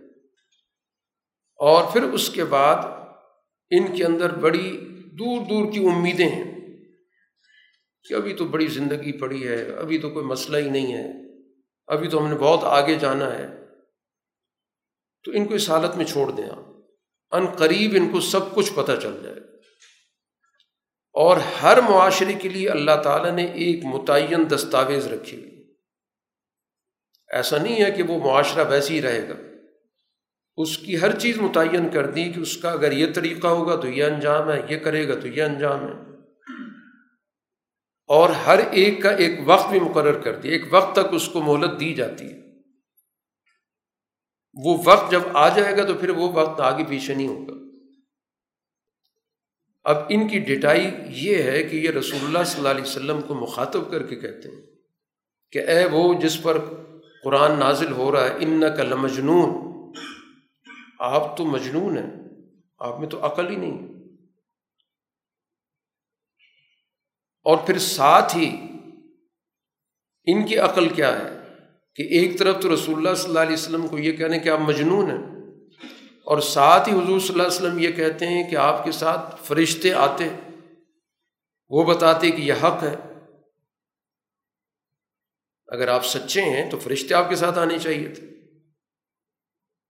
اب یہ ہے تضاد بیانی۔ ایک طرف مجنون ہے اور دوسری طرف یہ کہتے ہیں اگر آپ کے ساتھ فرشتے آتے، اگر آپ سچے ہوتے۔ قرآن نے ایک بڑا اصولی جواب دیا۔ کہ جب ہم ملائکہ کو نازل کریں گے، فرشتوں کو نازل کریں گے، تو وہ بالکل طے شدہ ضابطے کے مطابق نازل کریں گے۔ اور پھر اس کے بعد مہلت نہیں ہوگی۔ یہ تو اللہ تعالیٰ کا تم پر بہت بڑا احسان ہے کہ رسول موجود ہے۔ اس رسول کو تم وقتی طور پہ جٹلا بھی دیتے ہو۔ تو اللہ تعالیٰ کی طرف سے کوئی فوراً اقدام نہیں ہوتا۔ مہلت دے دی جاتی ہے کہ چلیں، آج نہیں، کل نہیں، پرسوں نہیں۔ کسی وقت بھی ان کے اندر سوچنے کا عمل پیدا ہو جائے گا، تو ان کے پاس واپسی کے دروازے کھلے ہیں لیکن اگر ملائکہ کی طرف بات چلی گئی، تو ملائکہ تو بالکل نفے تلے طریقے سے آئیں گے۔ اور ان کی بات نہ مانی گئی تو پھر سوائے عذاب کے کچھ بھی نہیں ہوگا۔ وہاں یہ صورت حال نہیں جو اس وقت موجود ہے کہ نبی کی بات کو تم جھٹلا بھی رہے ہو، لیکن اس کے باوجود دنیا کے اندر تم عیش و عشرت بھی کر رہے ہو۔ تو یہ تو اللہ تعالیٰ کا تم پر ایک بہت بڑا احسان ہو رہا ہے کہ اس نے اتنے بڑے عذاب سے تمہیں اور اتنی بڑی آزمائی سے بچا دی۔ اب تم خود غور و فکر کر کے، سوچ و بچار کر کے اپنے صحیح راستے کا انتخاب کر سکتے ہو۔ باوجود اس کے تم انکار بھی کر چکے ہو۔ اس لیے بہت سارے لوگ جن نے اول دور کے اندر انکار کیا، جھٹلایا، مقابلہ بھی کیا، میدان میں بھی آئے لیکن جب ان کی کایا پلٹی ہے، تو ان کے ایمان کو سو فیصد قبول کر لیا گیا۔ اس بنیاد پہ کبھی رد نہیں کیا گیا کہ آج تک تم نے یہ یہ یہ نقصانات پہنچائے اور تمہارے ہاتھ سے ہمیں یہ یہ مسائل پیش آئے، لہٰذا تمہارا ایمان ہم مسترد کرتے ہیں۔ ایسا کبھی بھی نہیں ہو لیکن اگر ملائکہ کی بات کرتے ہو تو پھر یہ بات ذہن میں رکھنا۔ اس کے بعد قرآن حکیم اپنی حفاظت کا ذکر کرتا ہے کہ یہ اللہ تعالیٰ نے جو ذکر نازل کیا ہے قرآن یاد دہانی کی کتاب ہے، یہ اس دنیا کے اندر اپنا نظام قائم کر کے رہے گی۔ اللہ تعالیٰ نے اس کو محفوظ کر دی۔ ہر دور کے اندر اس کتاب کی فکر پر نظام قائم کرنے میں کسی قسم کی کوئی دقت نہیں۔ آپ یہ نہیں کہہ سکتے کہ اتنا دور گزر گیا پتنی وہ تعلیمات کیا تھیں اور کس شکل میں۔ یہ زندہ کتاب ہے۔ اس کی فکر، اس کی تعلیمات سو فیصد محفوظ ہے۔ تو جس طرح اول دور میں اس قرآن پر ایک اعلیٰ درجے کا عدل کا معاشرہ قائم ہوا، اعلیٰ درجے کے اخلاق کے انسان، انہوں نے تربیت حاصل کی۔ آج بھی یہ قرآن اپنے اندر وہی صلاحیت رکھتا ہے کیونکہ یہ اسی طرح محفوظ ہے۔ جس طرح یہ دنیا میں نازل ہوا۔ باقی ان لوگوں کا طرز عمل پچھلے لوگوں سے مختلف نہیں ہے۔ آپ سے پہلے بہت سارے رسول آئے اور ہر دور کے اندر رسولوں کا مذاق اڑایا جاتا رہا۔ تو ایسی صورت میں پھر مجرموں کا جو راستہ ہے، اگر اس کو اختیار کریں گے تو پھر نتائج مجرموں والے دنیا کے اندر ظاہر ہوں گے۔ پچھلے لوگوں کے واقعات گزر چکے ہیں۔ تو اگر یہ انہیں میں شامل ہونا چاہتے ہیں، تو پھر ان جیسے انجام سے تو یہ محفوظ نہیں رہ سکتے۔ ان کی صورت حال یہ ہے، جو قرآن ذکر کر رہا ہے کہ ان کی سوچ کسی بات کو قبول کرنے کی نہیں ہے، رد کرنے کی ہے۔ ڈٹائی جس کو کہا گیا، کہ اگر ہم ان پر آسمان کا ایک دروازہ کھول کر اور انہیں یہ موقع دیں کہ یہ باقاعدہ سیڑھی کے ذریعے اس پہ چڑھیں۔ اس وقت بھی یہ کہہ رہے ہوں گے کہ ہماری آنکھوں پہ جادو کر دیا گیا۔ ہم تو کسی مدھوشی کی کیفیت میں تو جب ان کی سوچ یہ ہے کہ بال فرض اگر اللہ تعالیٰ ایسا کوئی کرے کہ آسمان کو کوئی دروازہ کھول دے اور وہاں تک پہنچنے کا راستہ بھی کوئی بنا دے، چڑھ بھی رہے ہوں گے، جا بھی رہے ہوں گے، لیکن اس وقت بھی یہ کہہ رہے ہوں گے کہ ہماری آنکھوں پہ کوئی مدھوشی کی کیفیت بلکہ ہم پہ تو کوئی جادو ہو گیا۔ تو یہ در حقیقت وہ سوچ ہے کہ جس نے کسی بھی بات کو نہیں ماننا۔ اب یہ صرف بات کو ٹالنے کے لیے مختلف قسم کے ان کی طرف سے فرمائشیں شروع ہو جاتی کہ اس طرح کی کوئی چیز دکھا دیں، اس طرح کا کوئی عمل ہو۔ قرآن نے بتا دیا کہ وہ دکھا بھی دیں تو اس کے بعد بھی ان کا طرز عمل کیا ہوگا۔ اللہ تعالیٰ نے بڑا محفوظ نظام آسمانوں کا بھی بنایا۔ ہے اللہ کی طرف سے جب وہی آتی ہے، تو اس وہی کے اندر کوئی مداخلت نہیں ہوتی۔ اور نہیں شیطانی قوتوں کو یہ اختیار دیا گیا کہ اس آزمانی نظام میں کوئی خلل پیدا کرے۔ ہر قسم کے مردود شیطان سے ہم نے اس پورے نظام کو محفوظ کی جہاں تک زمین کا نظام ہے ولعرض مدد نا زمین کو بھی ہم نے ضروریاتی زندگی سے آراستہ کر دی ہر موزون چیز ہم نے اس میں پیدا کی۔ بے شمار چیزیں اس زمین سے پیدا ہو رہی ہیں۔ ان کا تعلق انسان کے خوراک سے بھی ہے، ان کی، ان چیزوں سے بھی ہے جن سے انسان فائدہ اٹھاتا ہے۔ پھلوں کی صورت میں بہت ساری چیزیں جو اس کی ادویات میں استعمال ہوتی ہیں۔ ہر موزون چیز گویا کہ زمین سے اگ رہی ہے۔ اور پھر اللہ تعالیٰ ذکر کرتا ہے نمبر بیس میں کہ اس زمین کے اندر تم سب کے لیے زندگی گزارنے کا سامان رکھا ہو کوئی بھی محروم المعیشت نہیں ہے۔ نہ صرف تمہارے لیے رکھا ہوا ہے، بلکہ ان مخلوقات کے لیے بھی رکھا ہوا ہے جن کا رزق تمہارے ذمے نہیں ہے۔ بے شمار مخلوق ہے دنیا کے اندر۔ اسی زمین سے ہی ان کو رزق حاصل ہو رہا ہے۔ تو یہ کہنا کہ جی زمین کے اندر وسائل کم ہو گئے، لوگ زیادہ ہو چکے ہیں، اس لیے دنیا کے اندر بھوک پائی جاتی ہے، اس لیے دنیا کے اندر محرومی پائی جاتی ہے، یہ سب سے بڑا جھوٹ ہے۔ حقیقت قرآن بتا رہا ہے اور یہ وہ حقیقت ہے کہ جس کو ایک انصاف پسند انسان جانتا بھی ہے کہ اس زمین کے اندر انسانی زندگی کے سارے وسائل رکھ دیے۔ اس کی سہولت کے، اس کی بہتری کے، اس کی خوراک کے، اس کے رہن سہن کے۔ اس لیے نت نئی چیزیں اللہ تعالیٰ اس زمین سے نکالتا رہتا ہے۔ انسان نت نئی چیزیں دریافت کر رہا ہے۔ بہت ساری چیزیں جو آج زمین سے دنیا نکال رہی ہے، ماضی کے اندر ان کا تصور نہیں تھا۔ لیکن جو آبادی بڑھنی شروع ہوئی تو بہت ساری چیزیں زمین کے خزانے انسان کی دس رس میں آنے شروع ہو گئے۔ تو اس لیے دنیا کے اندر کسی کو بھی محروم المعیشت اللہ نے پیدا ہی نہیں کی اب اگر محرومی ہے تو اس کو تلاش کرنا۔ اس کی وجہ کیا ہے؟ قدرتی وجہ نہیں۔ ہے اللہ تعالیٰ کی طرف ظلم کی نہ نسبت ہو سکتی ہے، نہ وہ ظالم۔ اس نے جب مخلوق پیدا کی ہے اور بڑے اہتمام کے ساتھ پیدا کی ہے، تو اس کے لیے اس نے بھرپور اس دنیا کے اندر وسائل کا نظام رکھ دیا۔ لیکن اس دنیا کے ان وسائل سے فائدہ اٹھانے کی ذمہ داری اس انسان کو دی گئی۔ اس کو اپنے اس سسٹم کو درست کرنا، اپنی اس صلاحیت کو بروئے کار لانا۔ ہے اس صلاحیت کے راستے میں جو رکاوٹیں ان کو اس نے دور کرنا قرآن حکیم یہاں پر انسان کو اس کے ابتدائی مراحل قرآن بار بار ذکر کرتا ہے کہ آدم علیہ السلاۃ والسلام کو ایک کھنکتی ہوئی، ایک گارے کی مٹی سے پیدا کیا اور پھر فرشتوں کو کہا کہ اس کو سجدہ کرو۔ تو فرشتوں نے تو سب نے سجدہ کیا، لیکن ابلیس گویا کہ اس موقع پر انسان کے دشمن کی صورت میں سامنے آتا۔ ہے جو اس سے پہلے عبادت کے روپ میں تھا، وہ اپنی عبادت میں رہتا تھا۔ لیکن اس کی عبادت ایک غرض کے لیے تھی کہ وہ اس عبادت کے ذریعے گویا کہ اپنی حیثیت منوانا چاہتا تھا۔ حالانکہ عبادت کا بنیادی مقصد ہوتا ہے انسان کے اندر توازو پیدا ہو، ان کے ساری پیدا ہو۔ جس توازو کی جگہ پر تکبر آ جائے، تو وہ عبادت عبادت نہیں ہوتی۔ وہ تو عبادت کی بنیادی روح کی ہی نفی ہے۔ عبادت تو در حقیقت انسان کے اندر حقیقت پسندی پیدا کرتی ہے۔ اس برتر ذات کے سامنے انسان کی جو آجزی کی کیفیت ہے، مسکنت ہے، وہ پیدا کرتی ہے۔ اب یہاں پر ابلیس کا جو طرز عمل ہے وہ کیا ہے؟ سب سے پہلے تو اس نے سال اجتماعیت سے کٹ گیا۔ فرشتوں کے ساتھ رہتا تھا۔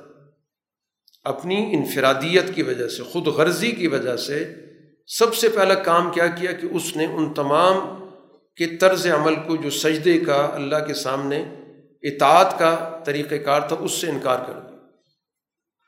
یہ انفرادیت کی سوچ ہے۔ دوسرا اس کا مرض کیا تھا؟ اس انسان کو اس نے حقیر سمجھا کہ میں اس انسان کو سجدہ کروں، جو گارے سے اور کھنکتی مٹی سے پیدا ہوا تیسرا اس کا، اس کے اندر جو خرابی سامنے آتی ہے، وہ موقع پرستی اختیار کرنا۔ کہ جب اس کو کہا گیا یہاں سے نکلو دفاع ہو جاؤ، تو اس نے اللہ سے مہلت مانگی کہ مجھے مہلت چاہیے۔ جب مہلت مل گئی تو اس نے پھر اس کا بتایا کہ میں مہلت کا کروں گا کیا؟ کہ میں نے اس انسان کی دشمنی کو اپنا ایجنڈا بنا۔ جس کو قرآن ذکر کرتا ہے کہ میں ان کے سامنے زمین کی چیزیں بڑی مزین کر کے پیش کروں گا۔ حقائق مس کروں گا۔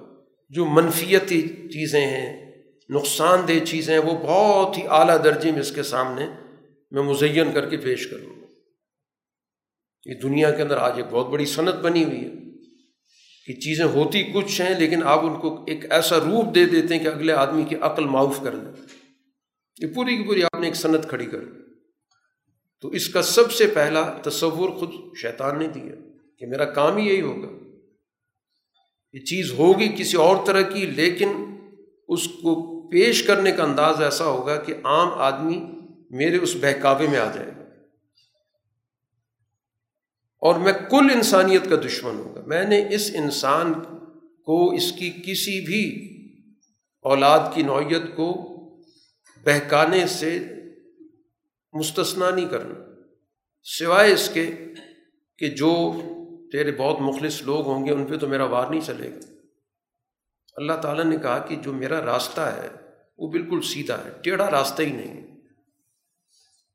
تم تو اس راستے کو مزین کرو گے اس میں جھوٹ ملاؤ گے دھوکہ دو گے لیکن جو سچا راستہ ہوتا ہے وہ بالکل سیدھا اور واضح ہوتا ہے۔ باقی یقیناً جو میری بندگی اختیار کریں گے تمہیں، تمہارا ان پہ کوئی بس نہیں چلے گا۔ تم ان پہ کچھ نہیں کر سکو وہ تمہاری چالوں کو سمجھ جائیں گے۔ سوائے جو سرکش لوگ ہیں، گمراہ لوگ ہیں، ٹھیک ہے، وہ تمہارے تابع ہوں گے، تمہاری پارٹی کا حصہ بنیں گے۔ اور جو بھی تمہاری پارٹی میں شامل ہوں گے، پھر ان کے جو مختلف شعبے ہوں گے، کوئی کسی شعبے کا گمراہ ہوگا، کوئی کسی شعبے کا گمراہ ہوگا، تو ہر ایک کے لیے پھر میں نے جہنم کے اندر علیحدہ علیحدہ حصے بھی بنا دی۔ جہنم کے سات دروازے ہیں۔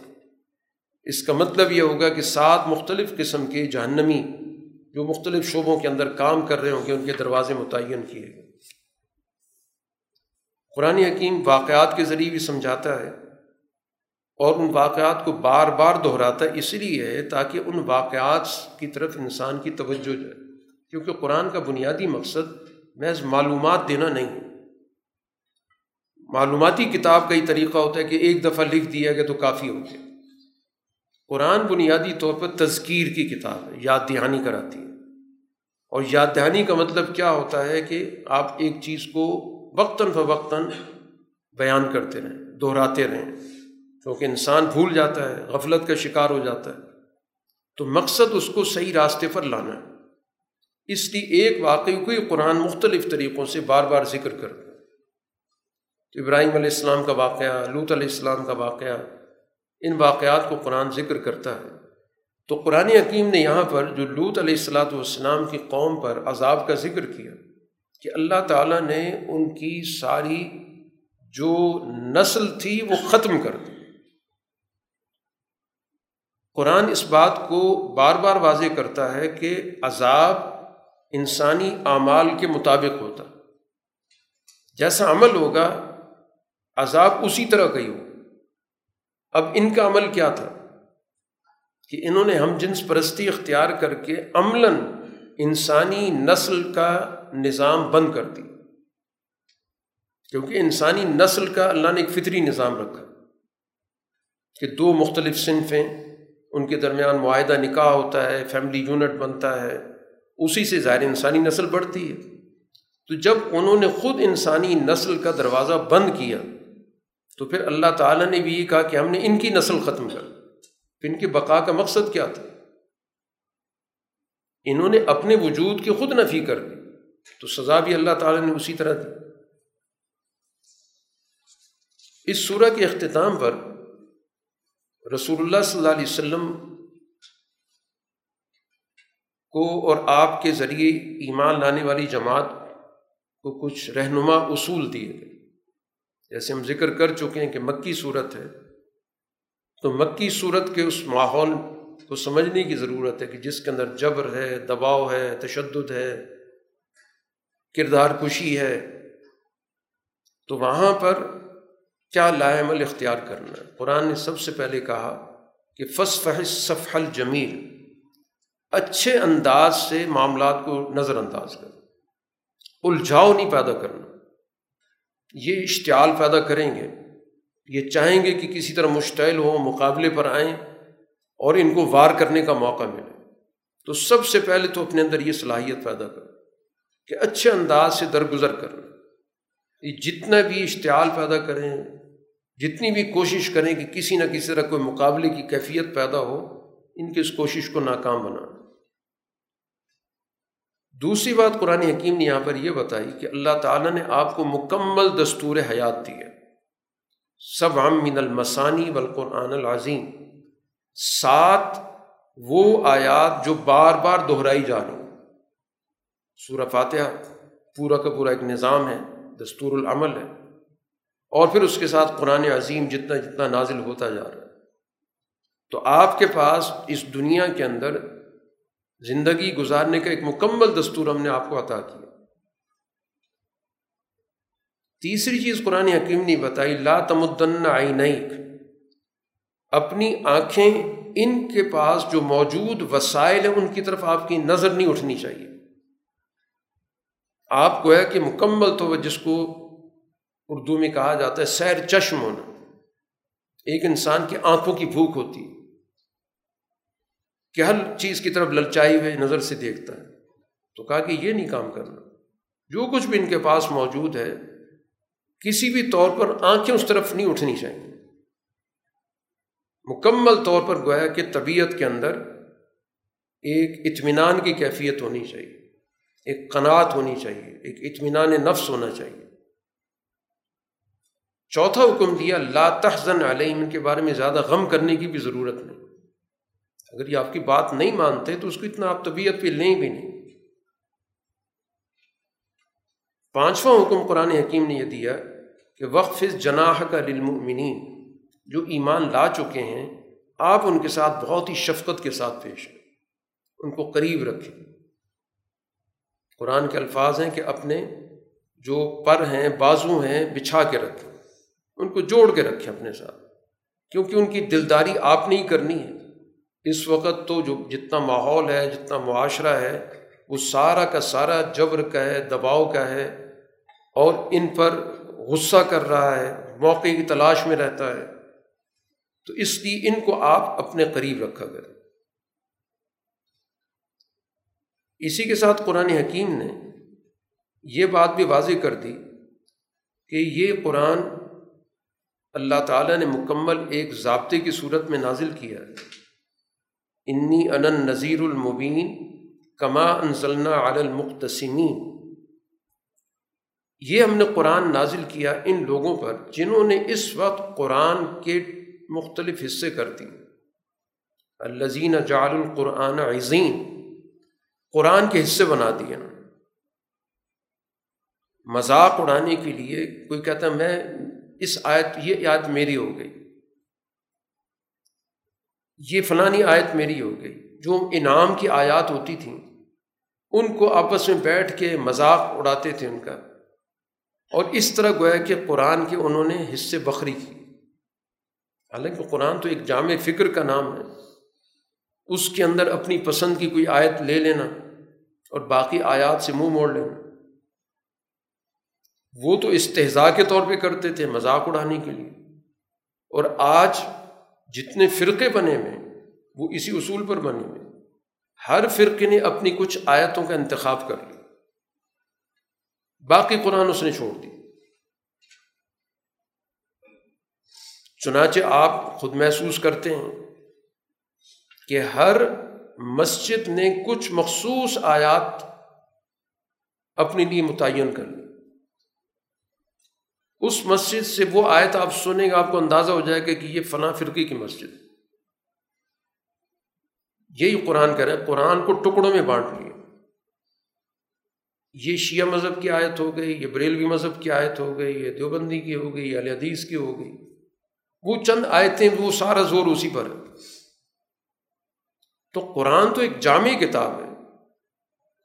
یہ کس نے اختیار دیا کہ اس میں سے آپ اپنی سلیکشن کرنا شروع کر دیں؟ اور اس کے ذریعے آپ اپنا فرقہ بنا رہے ہیں۔ اس کے ذریعے آپ اپنے مسلک کی ترویج کر رہے ہیں۔ لیکن اگر پوری کتاب سامنے رکھیں تو پوری جامع ہدایت آ جاتی لیکن جامع ہدایت تو مقصود نہیں ہے، اس سے تو فرقہ نہیں پیدا ہوگا۔ تو یہ گویا کہ آج جو طرز عمل ہے فرقہ واریت کا، یہ اسی طرح کا ہے کہ قرآن کو ٹکڑے ٹکڑے کر دی۔ رسول اللہ صلی اللہ علیہ وسلم سے یہ کہا جا رہا ہے کہ آپ کو جس چیز کا حکم دیا گیا، آٹھواں حکم ہے فسدا بیما تو عمر جس چیز کا آپ کو حکم دیا گیا، اس کا آپ اعلان عام کریں۔ ابتدائی دور جو بالکل ابتدا کا تھا، اس میں حضور صلی اللہ علیہ وسلم سے یہ کہا گیا تھا کہ آپ اپنی گفتگو صرف محدود رکھیں، جو بہت ہی آپ کا قریبی حلقہ ہے۔ تو جب ایک دور اس کا گزرا تو پھر آپ سے یہ کہا جا رہا ہے کہ نہیں، اب اس کا چرچا عام کریں۔ دعوت عام دیں۔ سب لوگوں تک آپ کی بات پہنچنی چاہیے۔ اب اس کا جو رد عمل ہے، اس کے بارے میں بتا دیا گیا کہ اس کا، اس کو کیسے دیکھنا ہے کہ عارض عن المشرقین مشرقین سے اعراض کرنا۔ وہ چاہیں گے الجھاؤ پیدا ہو، جھگڑا پیدا ہو، تنازع پیدا ہو۔ وہ دنگا فساد کھڑا ہو جائے۔ تو اعلان بھی کرنا ہے، لیکن اس کے ساتھ ساتھ مشرقین کے طرز عمل کو نظر انداز بھی کرنا۔ ہے قرآن یہ کہہ رہے ہیں کہ ہم ذمہ دار ہیں۔ انا کفینا کل مستحزین یقیناً مذاق بھی اڑائیں گے۔ ہم کافی ہیں۔ آپ اپنا کام کریں۔ ہم ان سے نمٹ لیں گے۔ یقیناً ہمیں پتہ ہے آیت نمبر ستانوے میں قرآن ذکر کرتا ہے، ہمیں پتہ ہے کہ ان کی باتوں سے آپ کا دل بہت تنگ ہوتا ہے۔ ظاہر ہے، جس طرح کی جو گفتگو کرتے ہیں، جس طرح کے اعتراضات کرتے ہیں، جس طرح کے آوازیں کستے ہیں، کبھی مجنون، کبھی کاہن، کبھی ساحر، جو بھی زبان میں آ رہا ہے۔ تو ظاہر رسول اللہ صلی اللہ علیہ وسلم اس معاشرے میں رہنے والے انسان ہیں۔ محسوس ہوتا ہے، تنگ ہوتا ہے دل۔ تو اللہ تعالیٰ کہہ رہے ہیں ہمیں پتہ ہے، آپ اپنا تعلق اللہ سے جوڑیں۔ فصب بحمد رب اپنے رب کی حمد و ثناء کی تصویر کریں۔ وہ کم من الساجدین، سجدے کرنے والی جماعت میں، اللہ سے تعلق اپنا بڑھاتے چلے جائیں۔ اور اپنی رب کی اس حد تک عبادت کریں کہ آپ تک یقین پہنچ جائے۔ تو گویا اللہ کا قرب کا جو معاملہ ہے، اس کو جتنا مضبوط بناتے جائیں گے، اتنی معاشرتی دباؤ کا سامنا آپ کرتے جائیں گے۔ اتنی آپ کو تقویت ملتی چلی جائے گی، اتنی آپ کو اطمینان قلب ملتا چلا جائے گا۔ اسی کے نتیجے میں دشمن پر رو پیدا ہوتا چلا جائے گا کہ ہم تو پوری کوشش میں لگے ہوئے اور یہ اپنی کام میں جتے ہوئے ہیں، استقامت ہے ان کے اندر۔ تو اس کیفیت کو پیدا کرے تو خود بخود گویا کہ یہ دین پھیلتا چلا جائے سورہ نحل، یہ بھی مکی صورت ہے۔ آغاز میں ذکر کیا گیا عطا امر اللہ اللہ کا حکم آ چکا ہے۔ اور اسی سورہ کے اندر اس کا ذکر ہے کہ اللہ کا حکم کیا ہے۔ اللہ کا حکم ہے عدل قائم کرو۔ اللہ کا حکم ہے سوسائٹی کے اندر نیکی کا نظام قائم کرو۔ اللہ کا حکم یہ ہے کہ قرابت داروں کے حقوق ادا کرو۔ گویا اب یہ نظام غالب آنے والا ہے۔ فلاں استاجرو جلدی مت مچاؤ۔ نتیجہ ظاہر ہو کر رہے گا دنیا کے اندر اللہ تعالیٰ کا نظام باقاعدہ ایک طریقۂ کار سے چلتا ہے۔ کسی کے کہنے سننے سے نہیں چلتا کہ کوئی اس کو چیلنج کرے تو نتیجہ پہلے نکل آئے۔ جلدی مچانے کی ضرورت نہیں ہے۔ وقت پر نتیجہ ظاہر ہو کر رہے گا۔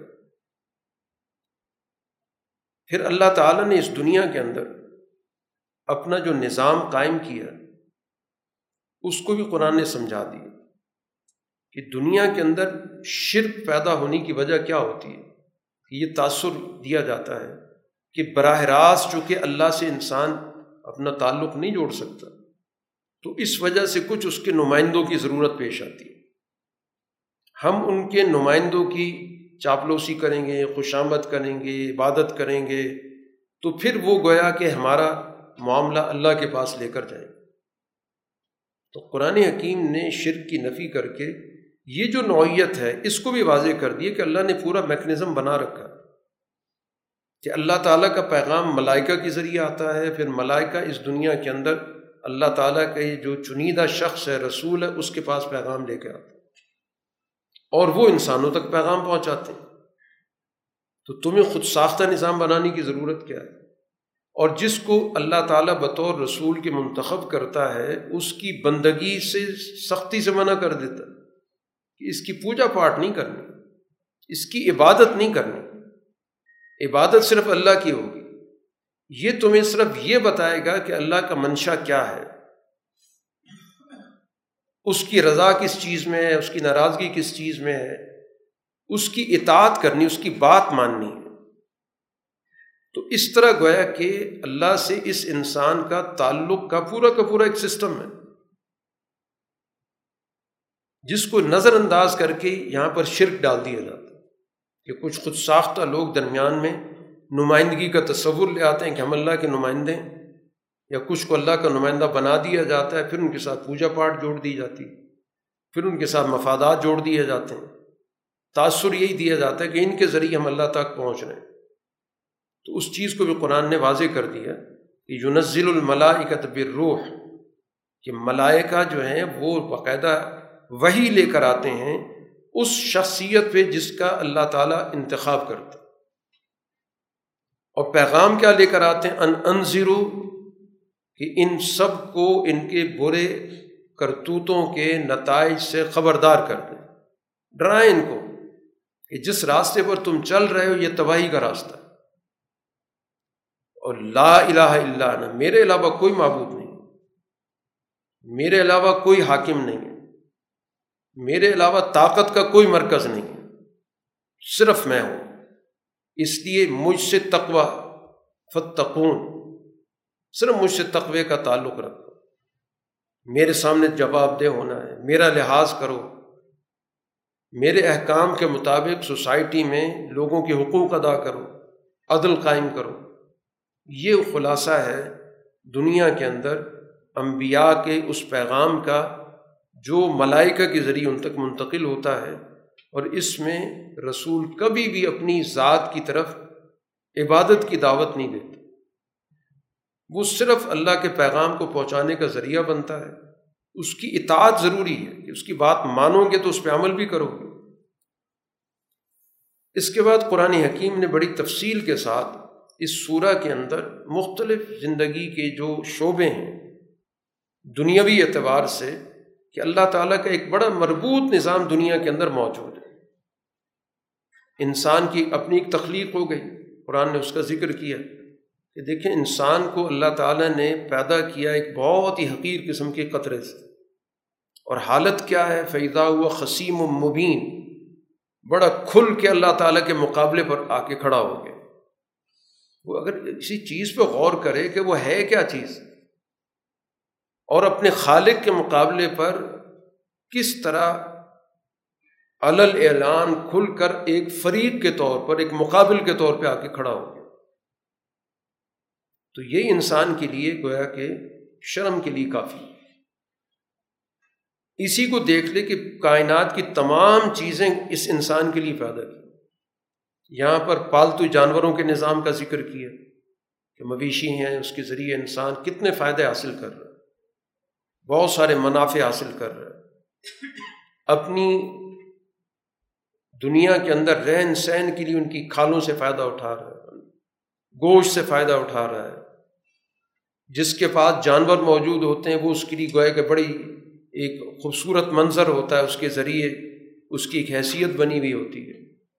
وہ جانور ہیں جو انسان کو اس دنیا کے اندر جو ذرائع حمل و نقل کے طور پہ کام کرتے ہیں، ایک جگہ سے دوسری جگہ سامان لے کر جاتے ہیں۔ جہاں یہ جانور نہ ہوتے تو تمہارے لیے سامان پہنچانا کتنا مشکل ہو جاتا۔ ایک پہاڑی سفر ہے، ایک آدمی نے سامان لے کر جانا ہے، یہ جانور اللہ نے اس کے تابع کر دیے۔ کہ جو اس کے بھاری بھرکم سامان کو اٹھا کے کہیں سے کہیں پہنچا دیتے۔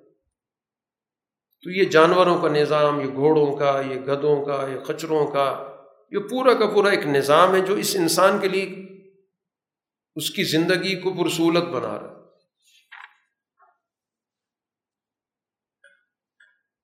اس دنیا کے اندر اللہ تعالیٰ نے زرعی نظام بھی پیدا کیا آسمان سے بارش اترتی ہے، پھر اس سے مختلف انسان فائدے اٹھاتا ہے، وہ پانی پینے کی بھی کام آتا ہے، اس سے درخت بھی اگ رہے ہیں پھر اس سے پیداوار بھی ہو رہی ہے، اس سے پھل بھی نکل رہے ہیں۔ انسان اس پہ غور و فکر تو کرے نا کہ یہ سسٹم کیا ہے، کس لیے وجود میں آیا۔ اور پھر یہ انعامات اللہ تعالیٰ تمام انسانوں کو یاد کرا رہا ہے۔ اس کا مطلب یہ ہوا کہ ان انعامات پہ تمام انسانوں کا حق ہے۔ اگر کسی ایک گروپ اس میں فائدہ اٹھانے کا اختیار حاصل ہے، تو قرآن حکیم پھر اس کو تمام انسانوں کے سامنے کیوں رکھ رہا ہے؟ اگر کسی شخص کو پتہ ہی نہیں کہ یہ نام ہے یا نہیں، تو اس کے لیے تو پھر اس کا مفہوم ہی کچھ نہیں بنتا۔ تو انعامات کو عمومی طور پر ذکر کرنے کا مقصد ہی یہی ہے کہ ان سے فائدہ اٹھانے کا استحقاق ہر انسان کو عطا ہوا۔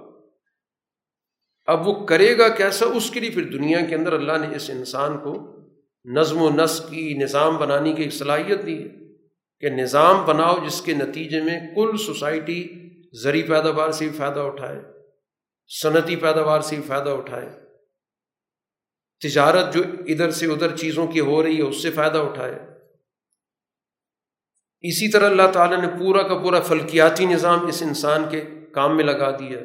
سورج کا نظام جتنا بھی چل رہا ہے، اس سے جو جو فوائد حاصل ہو رہے ہیں، اس کی پیداوار کے اندر ہو رہے ہیں، اس کی روشنی کے اندر ہو رہے ہیں، اس کی گرمی کے اندر ہو رہے ہیں۔ پھر انسان نے اس کے ذریعے بہت سارے مشینی نظام کھڑے کر لیے، سولر کا نظام بنا لیا۔ یہ پورا کا پورا نظام انسان کا اس دنیا کے اندر، اللہ تعالیٰ نے اس کو ذکر کیا کہ عقل رکھنے والے سے کیا کچھ فائدہ اٹھا رہے اسی طرح بحری نظام کی طرف بھی قرآن نے توجہ دلائی کہ اس سمندری نظام سے بھی تم فائدہ اٹھا رہے ہو۔ آیت نمبر چودہ کے اندر۔ تو اس سے تر و تازہ گوشت حاصل کر رہے ہو۔ جو بحری، جو سمندر کے اندر مخلوق موجود ہے، مچھلیوں کی صورت میں، اس سے انسانی زندگی کے اندر خوراک کا کتنا بڑا ذریعہ انسان کو حاصل ہو رہا ہے۔ پھر اس سے انسانوں کے پہناوے کے بہت سارے چیزیں زیورات کی صورت میں نکل رہی ہیں، جو انسان دنیا کے اندر استعمال کر رہا ہے۔ پھر اس پانی پر اللہ تعالیٰ نے اس کو کشتی رانی کا علم عطا کر دیا، جہاز بنا کے چلا رہا ہے۔ جس کے ذریعے دنیا کے وسائل ایک جگہ سے دوسری جگہ آ جا رہے ہیں۔ چیز ایک جگہ پیدا ہوتی ہے اور سمندری نظام کے ذریعے دوسری جگہ تک پہنچ رہی ہے۔ آج بھی دنیا کی تجارت کا سب سے بڑا نیٹ ورک وہ پانی پہ جس کے ذریعے دنیا کے اندر پیداوار، دنیا کی مصنوعات ایک جگہ سے دوسری جگہ جا رہی ہیں۔ پھر اسی طرح جغرافیہ، زمین کا اس کو دیکھا جائے تو وہ بھی انسان کے فائدے کا ہے۔ بڑے بڑے پہاڑ اس میں کھڑے کیے، ان کے اندر نہروں کا نظام ہے زمین پر، مختلف راستے ہیں جن کے ذریعے انسان سفر کر رہا ہے۔ تو یہ سارا نظام گویا ہے کہ کل انسانیت کے فائدے کے لیے اللہ تعالیٰ نے اس دنیا کے اندر پیدا کیا اب یہ سارا چیز ذکر کر کے قرآن یہاں پہ سوال کر رہا ہے کہ افمن یخلق و کم اللہ یخلق؟ خود بتاؤ کہ جس نے یہ سارا نظام پیدا کیا کیا اس کے برابر ہو سکتا ہے جس نے کچھ بھی نہیں پیدا کیا؟ جو تم نے خود ساختہ مذہبی نظام بنا لیتے ہو، پوجا پاٹ کا، عبادت کا۔ تو جن کی عبادت کی جا رہی، ان نے کیا چیز تخلیق کی؟ ایک ضابطہ بتا دیا گیا کہ جو تخلیق کرتا ہے، وہ تو یقیناً اس بات کا استحقاق رکھتا ہے کہ اس نے تم پر اتنے اتنے انعامات کیے۔ زمینی انعامات، فلکیاتی انعامات، بحری انعامات، جانوروں کی صورت میں انعامات۔ اور جس نے کچھ بھی نہیں پیدا کیا، جو پورا کا پورا خود ساختہ مذہبی نظام کھڑا کر دیا۔ تو دونوں کے درمیان ہے کیا؟ مشابہت کیا ہے؟ اور اس کے علاوہ بھی قرآن کہتا ہے تم اللہ کی نعمتیں شمار کرنا چاہو تو شمار نہیں کر سکتے۔ یہ تو چند چیزیں جو بڑی بڑی ہیں۔ اگر انسان اس پہ تفصیلی غور و فکر شروع کر دے، تو اس کو ہر چیز اللہ کی نعمت نظر آئے۔ وہ چیز جو ہماری روٹین میں جس کو ہم نعمت نہیں سمجھ رہے، کیونکہ ایک چیز جب مسلسل انسان کے سامنے رہے، فائدہ اٹھاتا رہے، تو اس کی طرف توجہ نہیں رہتی۔ لیکن اگر انسان اگر غور و فکر کے ساتھ چیزوں کو دیکھنے لگ جائے تو اس کو شمار نہیں کر سکتا۔ اسی کے اساس پر قرآن نے کہا کہ یہ سارا جتنا بھی نظام ہے ایک ذات نے پیدا کیا تو فکری نظام بھی ایک ہی ذات کے ساتھ جڑے۔ جب اس تخلیق کے اندر کوئی شریک نہیں ہے تو پھر عبادت کے اندر شراکت کہاں سے آ گئی اطاعت کے اندر شراکت کہاں سے آ گئی الہکم الہ واحد۔ تمہارا معبود ایک ہی۔ اور اسی کا نتیجہ ہے، اس توحید پر ایمان کے بعد اگلا جو عقیدہ ہے، فکر ہے، وہ آخرت پر ایمان رکھنا آخرت یعنی اعمال کے نتائج پر ایمان رکھنا دنیا کے اندر ہر چیز ایک نتیجے کے لیے ہوتی آدمی سفر کر رہا ہے، سفر تو بذات خود مقصد نہیں ہوتا، اس کے ذریعے منزل تک پہنچنا ہوتا انسان کسی چیز کا شکار کرتا ہے، شکار مقصد نہیں ہوتا، شکار کے ذریعے اپنی ضرورت پوری کرنا ہوتا تو دنیا کے اندر ہر کام اپنا ایک نتیجہ رکھتا ہے۔ تو آخرت بھی یہی چیز ہے، اعمال کے نتائج کا ایک نظام ہے۔ تو فلزین اللہ مینون بالآخرت جو آخرت پر ایمان نہیں رکھتے ان کے جو دل ہیں وہ بڑے عجیب و غریب ہیں، بڑے اوپرے قسم کے جن کے اندر کسی بھی قسم کی کوئی حقائق کے ساتھ انس موجود نہیں ہے، حقیقت کو سمجھتے ہی نہیں، انکار کر رہے ہیں۔ اور وجہ کیا ہے؟ استقبار، تکبر موجود۔ اللہ تعالیٰ کی وحدانیت کا، اس کی بندگی کا انکار کیوں کر رہے ہیں کہ وہ اپنی بڑائی چاہتے ہیں؟ وہ معاشرے میں لوگوں کو اپنے تابع کرنا چاہتے ہیں۔ ان سے اپنی عبادت کروانا چاہتے ہیں۔ یہ ہے اصل مرض۔ اس وجہ سے انہوں نے یہ شرک کا خود ساختہ نظام کھڑا کیا۔ جو بھی کوئی عنوان قائم کیا شکل مختلف بنا دی ہوں گی لیکن مقصد وہ جو پیچھے طبقہ بیٹھا ہوا ہے، وہ مذہبی طبقہ، پجاری طبقہ، وہ اس طرح سوسائٹی کے اندر لوگوں کے ذہنوں کو معاف کرتا ہے اور اپنی عبادت، اپنی اطاعت پر ان کو لے کر آتا ہے۔ اور جب ان سے یہ کہا جاتا ہے، پوچھا جاتا ہے کہ تم نے ابھی اللہ تعالیٰ کے رسول سے باتیں سنی ہیں، تو کیا چیز اللہ نے بتائی؟ ماضا انضل رب تو ڈٹائی کا عالم یہ کہتے ہیں، یہ تو پچھلوں کی کچھ کہانیاں سنائیں یہ ہے گویا کہ ان کی پس سوچ، کہ حقائق کی طرف کوئی توجہ نہیں، کہ کیا حقیقت بیان کی گئی اور اس کی باقیت نوعیت کیا ہے۔ تو جب ڈٹائی آ جاتی ہے، تکبر آ جاتا ہے، تو پھر سوچیں اسی طرح مسق ہو جاتی ہے۔ قرآن حکیم آگے چل کر اس بات کا ذکر کر رہا ہے، آیت نمبر تیس میں، کہ متقی لوگوں سے جب یہی سوال ہوتا ہے۔ ابھی ان سے سوال ہوا تھا کہ کیا رب نازل کیا، ان نے تو جواب یہ دیا، پچھلوں کی کہانی۔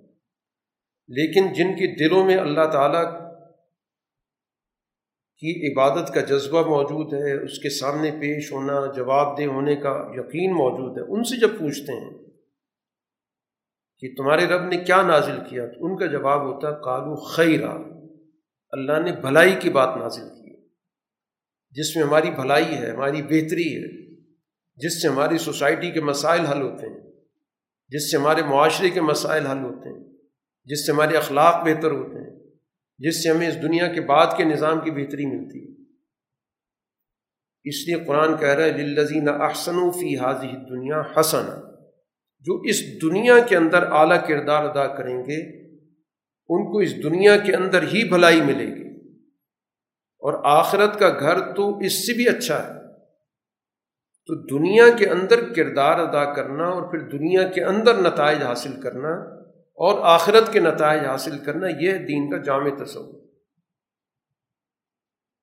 یہ دو ادھورے تصورات دنیا میں پائے جاتے ہیں کہ مفاداتی زندگی یہی مفاد حاصل کرو جیسے تیسے بھی ہوتا ہے بات کی دنیا ہی کوئی نہیں۔ دوسری سوچ یہ بن گئی، دنیا میں کچھ نہیں ملنا، بس آخرت میں کچھ ملے۔ گا قرآن کی سوچ یہ کہ نہیں، اس دنیا کے اندر بھی تمہیں بھلائی ملے گی اور اس دنیا کے بعد بھی بھلائی ہے جو اس سے بڑی ہوگی۔ اس سے زیادہ جامع ہوگی، پائیدار ہوگی۔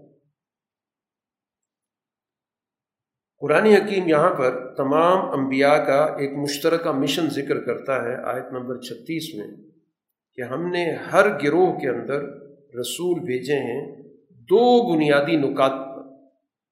ان عبد اللہ وش تنب الطاغت کہ اللہ کی بندگی کرو اور تاغوت سے اجتناب کرو۔ ہر نبی کا یہ دو نکاتی پروگرام کہ لوگوں کو تاغوت سے دور کیا جائے، ان کے چنگل سے نکالا جائے، ان کے جبر سے نکالا جائے، ان کے روب سے نکالا جائے، ان کا خوف ختم کیا جائے اور اللہ کی بندگی ان کے اندر پیدا کی تاکہ وہ ایک آزاد انسان کے طور پر دنیا میں اپنا کردار ادا کرے۔ تاغوت کا کام کیا ہوتا ہے؟ ذہنوں کو پست کرنا۔ معیشت پہ قبضہ کر لینا، سیاست غلامی کی بنا دینا، ان کو اپنے مفادات کے لیے استعمال کرنا۔ یہی استعمال اسی کو کہتے ہیں، سامراج اسی کو کہتے ہیں۔ دوسرے ملکوں کے وسائل پر قبضہ کر لینا، قوموں کے وسائل پہ قبضہ کر لینا۔ قوم کے اندر جو بڑے اشرافی ہیں، وہ کمزور لوگوں کے وسائل پہ قبضہ کر لیتے ہیں۔ تو تاغوت کا جو دائرہ ہے وہ پوری انسانی زندگی پر محیط ہے۔ تو اسی طرح اللہ کی بندگی کا دائرہ بھی تمام پہلوؤں پر محیط ہے۔ اللہ کی بندگی کا مطلب صرف نماز روزہ نہیں ہے، یہ جامع لفظ ہے، جس کو عبادت کہتے ہیں۔ انسان چوبیس گھنٹے اللہ کا بندہ ہے۔ اگر صرف نماز روزے کو اگر بندگی کہیں گے تو وہ تو پورے چوبیس گھنٹے میں پانچ اوقات، اس کا کیا مطلب ہوا؟ صرف پانچ وقت اللہ کا بندہ ہوگا، اور باقی اوقات کے اندر وہ کیا ہوگا؟ پورے سال میں ایک مہینہ روزے کا ہے، تو گیارہ مہینے اللہ کا بندہ نہیں ہوگا۔ تو وہ تو چوبیس گھنٹے اللہ کا بندہ ہے۔ تو اللہ کی بندگی کے تحت اس نے دنیا کے اندر جو کام بھی کرنا، چاہے وہ تجارت کرے اور چاہے وہ سیاحت کرے اور چاہے وہ سیاست کرے اور چاہے معاشرتی کوئی کام کرے، چاہے کوئی تعلیم کا نظام قائم کرے، یہ سارے کے سارے شعبے بندگی سے جڑے ہیں۔ تو بندگی ایک جامع لفظ ہے۔ جو قرآن جس کو عبادت کہتا ہے، ہم نے عبادت کے تصور کو صرف جو نظام عبادت کی کچھ پانچ جو ارکان ہیں ان کے ساتھ جوڑ دیا۔ وہ تو تربیت کے لیے ہمیں ایک نظام دیا گیا۔ لیکن اس جو اس کا مقصد ہے وہ تو چوبیس گھنٹے انسان کے دل میں محفوظ رکھنا ضروری ہے۔ اگر وہ نہیں ہوگا تو اسی کو تو تکبر کہا گیا۔ کہ ایک شخص نماز پڑھ رہا ہے لیکن اس کے دل کے اندر باقی لوگوں کے لیے حکارت کا جذبہ ہے۔ اپنی بڑائی کا زوم موجود ہے۔ تو اس نماز کا کیا فائدہ ہو؟ تو بندگی تو در حقیقت اس انسان کی انسانیت کا نام ہے۔ انسان اس وقت تک انسان ہے جب تک کہ وہ اللہ کا بندہ ہے۔ اور بندگی سے جب نکلا تو وہ تاغوت کے دائرے میں چلا جاتا ہے۔ اس لیے قرآن حکیم توجہ دلا رہا ہے کہ گزشتہ قوموں کے واقعات سے عبرت حاصل کرو فصیر و فل عرض زمین بھی چل پھر کے دیکھو کہ اللہ کی بندگی سے انحراف کرنے والے اور اس دور کے تاغوت کے ساتھ چلنے والے، ان کا انجام ہوا کیا ہے؟ رسول اللہ صلی اللہ علیہ وسلم کی اس جد وجہد کے اندر ہجرت ایک بڑا اہم موڑ تھا، ایک اہم مرحلہ تھا۔ قرآن اس کے حوالے سے بھی ذکر کر رہا ہے، آیت نمبر اکتالیس میں، کہ جن لوگوں نے اللہ کے راستے میں ہجرت کی، اس حالت میں کہ ان پر ظلم ہو رہا تھا۔ مظلومیت کی وجہ سے ان کو ہجرت کرنی پڑی۔ جب ظلم انتہا کو پہنچا مکہ کے اندر، تو رسول اللہ صلی اللہ علیہ وسلم نے جو بہت زیادہ دباؤ میں لوگ تھے سب کو اجازت دے دی۔ تو حبشہ کی طرف ظاہر ایک جماعت ہجرت کر کے چلی گئی۔ اسی طرح پھر بعد میں مکہ کے کئی لوگ مدینہ کی طرف ہجرت کر کے گئے۔ تو قرآن ان کو ایک بہت بڑی بشارت دے رہا ہے کہ ہجرت کا بظاہر تو مانا یہ نظر آئے کہ اپنے گھر سے بے گھر ہو گئے۔ لیکن قرآن یہ وعدہ کر رہا ہے کہ لنبوی ان فی دنیا حسن ہم ان کو اس دنیا کے اندر بہت عمدہ مرکز دیں گے، بہت عمدہ مکان دیں گے، بہت عمدہ ٹھکانہ دیں گے۔ اس دنیا کے اندر، اس ہجرت کے عمل کے نتیجے میں ان کو اس دنیا کے اندر باقاعدہ ایک ریاست ملے گی، ایک اسٹیٹ ملے گی، ایک پورا کا پورا زمین کا ایک حصہ ملے گا۔ اور ایسا ہوا کہ یہی جو ہجرت کر کے لوگ گئے، ان کو مدینہ کے اندر پذیرائی ملی۔ وہاں کے لوگوں نے ان کو دل سے خوش آمدید کہا، وہاں پر ان کو ٹھکانہ حاصل ہوا۔ پھر انہی ہجرت کرنے والوں میں ہی سے اس دنیا کے اندر رسول اللہ صلی اللہ علیہ وسلم کی جانشین بنے چاروں خلفۂ راشدین، ظاہر وہی صاحب ہیں جو ہجرت کر کے گئے۔ ان کو اللہ تعالیٰ نے اس دنیا کے اندر اتنا بڑا مقام دیا کہ عالمی نظام ان کے ذریعے اس دنیا کا چلا۔ اور آخرت کا جو تو اس سے بھی کہیں بڑا ہے۔ رسول اللہ صلی اللہ علیہ وسلم پر یہ جو قرآن نازل ہو رہا ہے، قرآن یہاں اس کے دو مقاصد بتاتا ہے، آیت نمبر چوالیس میں کہ ہم نے آپ پر ذکر نازل کیا تاکہ ایک تو آپ لوگوں کو اس قرآن کی وضاحت کر کے بتائیں کہ یہ قرآن کا منشا کیا ہے۔ وہی چیز جو رسول اللہ صلی اللہ علیہ وسلم نے قرآن کی وضاحت کی، اسی کو ہم سننا کہتے ہیں۔ قرآن کو آپ کی وضاحت کے بغیر نہیں سمجھا جا سکتا۔ جو ہمارے بنیادی اعمال ہیں، وہ نہیں سمجھے جا سکتے۔ قرآن نے سلاد یا اقامت سلاد پر بیسیوں جگہ بات کی ہے، حکم دیا ہے۔ لیکن کسی جگہ ذکر نہیں کیا کہ وہ سلاد ہے کیا چیز۔ یہ حضور صلی اللہ علیہ وسلم نے بیان کیا۔ آپ نے بتایا کہ یہ سلاد ہے۔ اس طرح قیام کرنا ہوگا، اس طرح رکو کرنا ہوگا، اس طرح سجدہ کرنا ہوگا۔ اگر یہ وضاحت نہ ہو، تو آپ قرآن سے اس سلاد کو، اس کے پورے نظام کو نہیں سمجھ سکتے۔ اجزاء ضرور موجود ہیں رکو کی آیت بھی موجود ہے، سجدی کی آیت بھی موجود ہے، تلاوت کی آیت بھی موجود ہے، قیام کی آیت بھی موجود ہے۔ لیکن یہ جو ترتیب ہے، جس طرح آج ہم نماز پڑھ رہے ہیں، یہ اللہ کے رسول نے اس کی وضاحت کی۔ تو گویا کہ قرآن کو سمجھنے کے لیے رسول اللہ صلی اللہ علیہ وسلم کی سنت سے استفادہ لازمی ہے۔ قرآن نے کہا، زکوٰۃ ادا کرو۔ زکوٰۃ کب دینی ہے؟ کتنے مال پر دینی ہے؟ کتنی دینی ہے؟ سنت نے بتایا۔ اسی طرح اب ہر چیز پر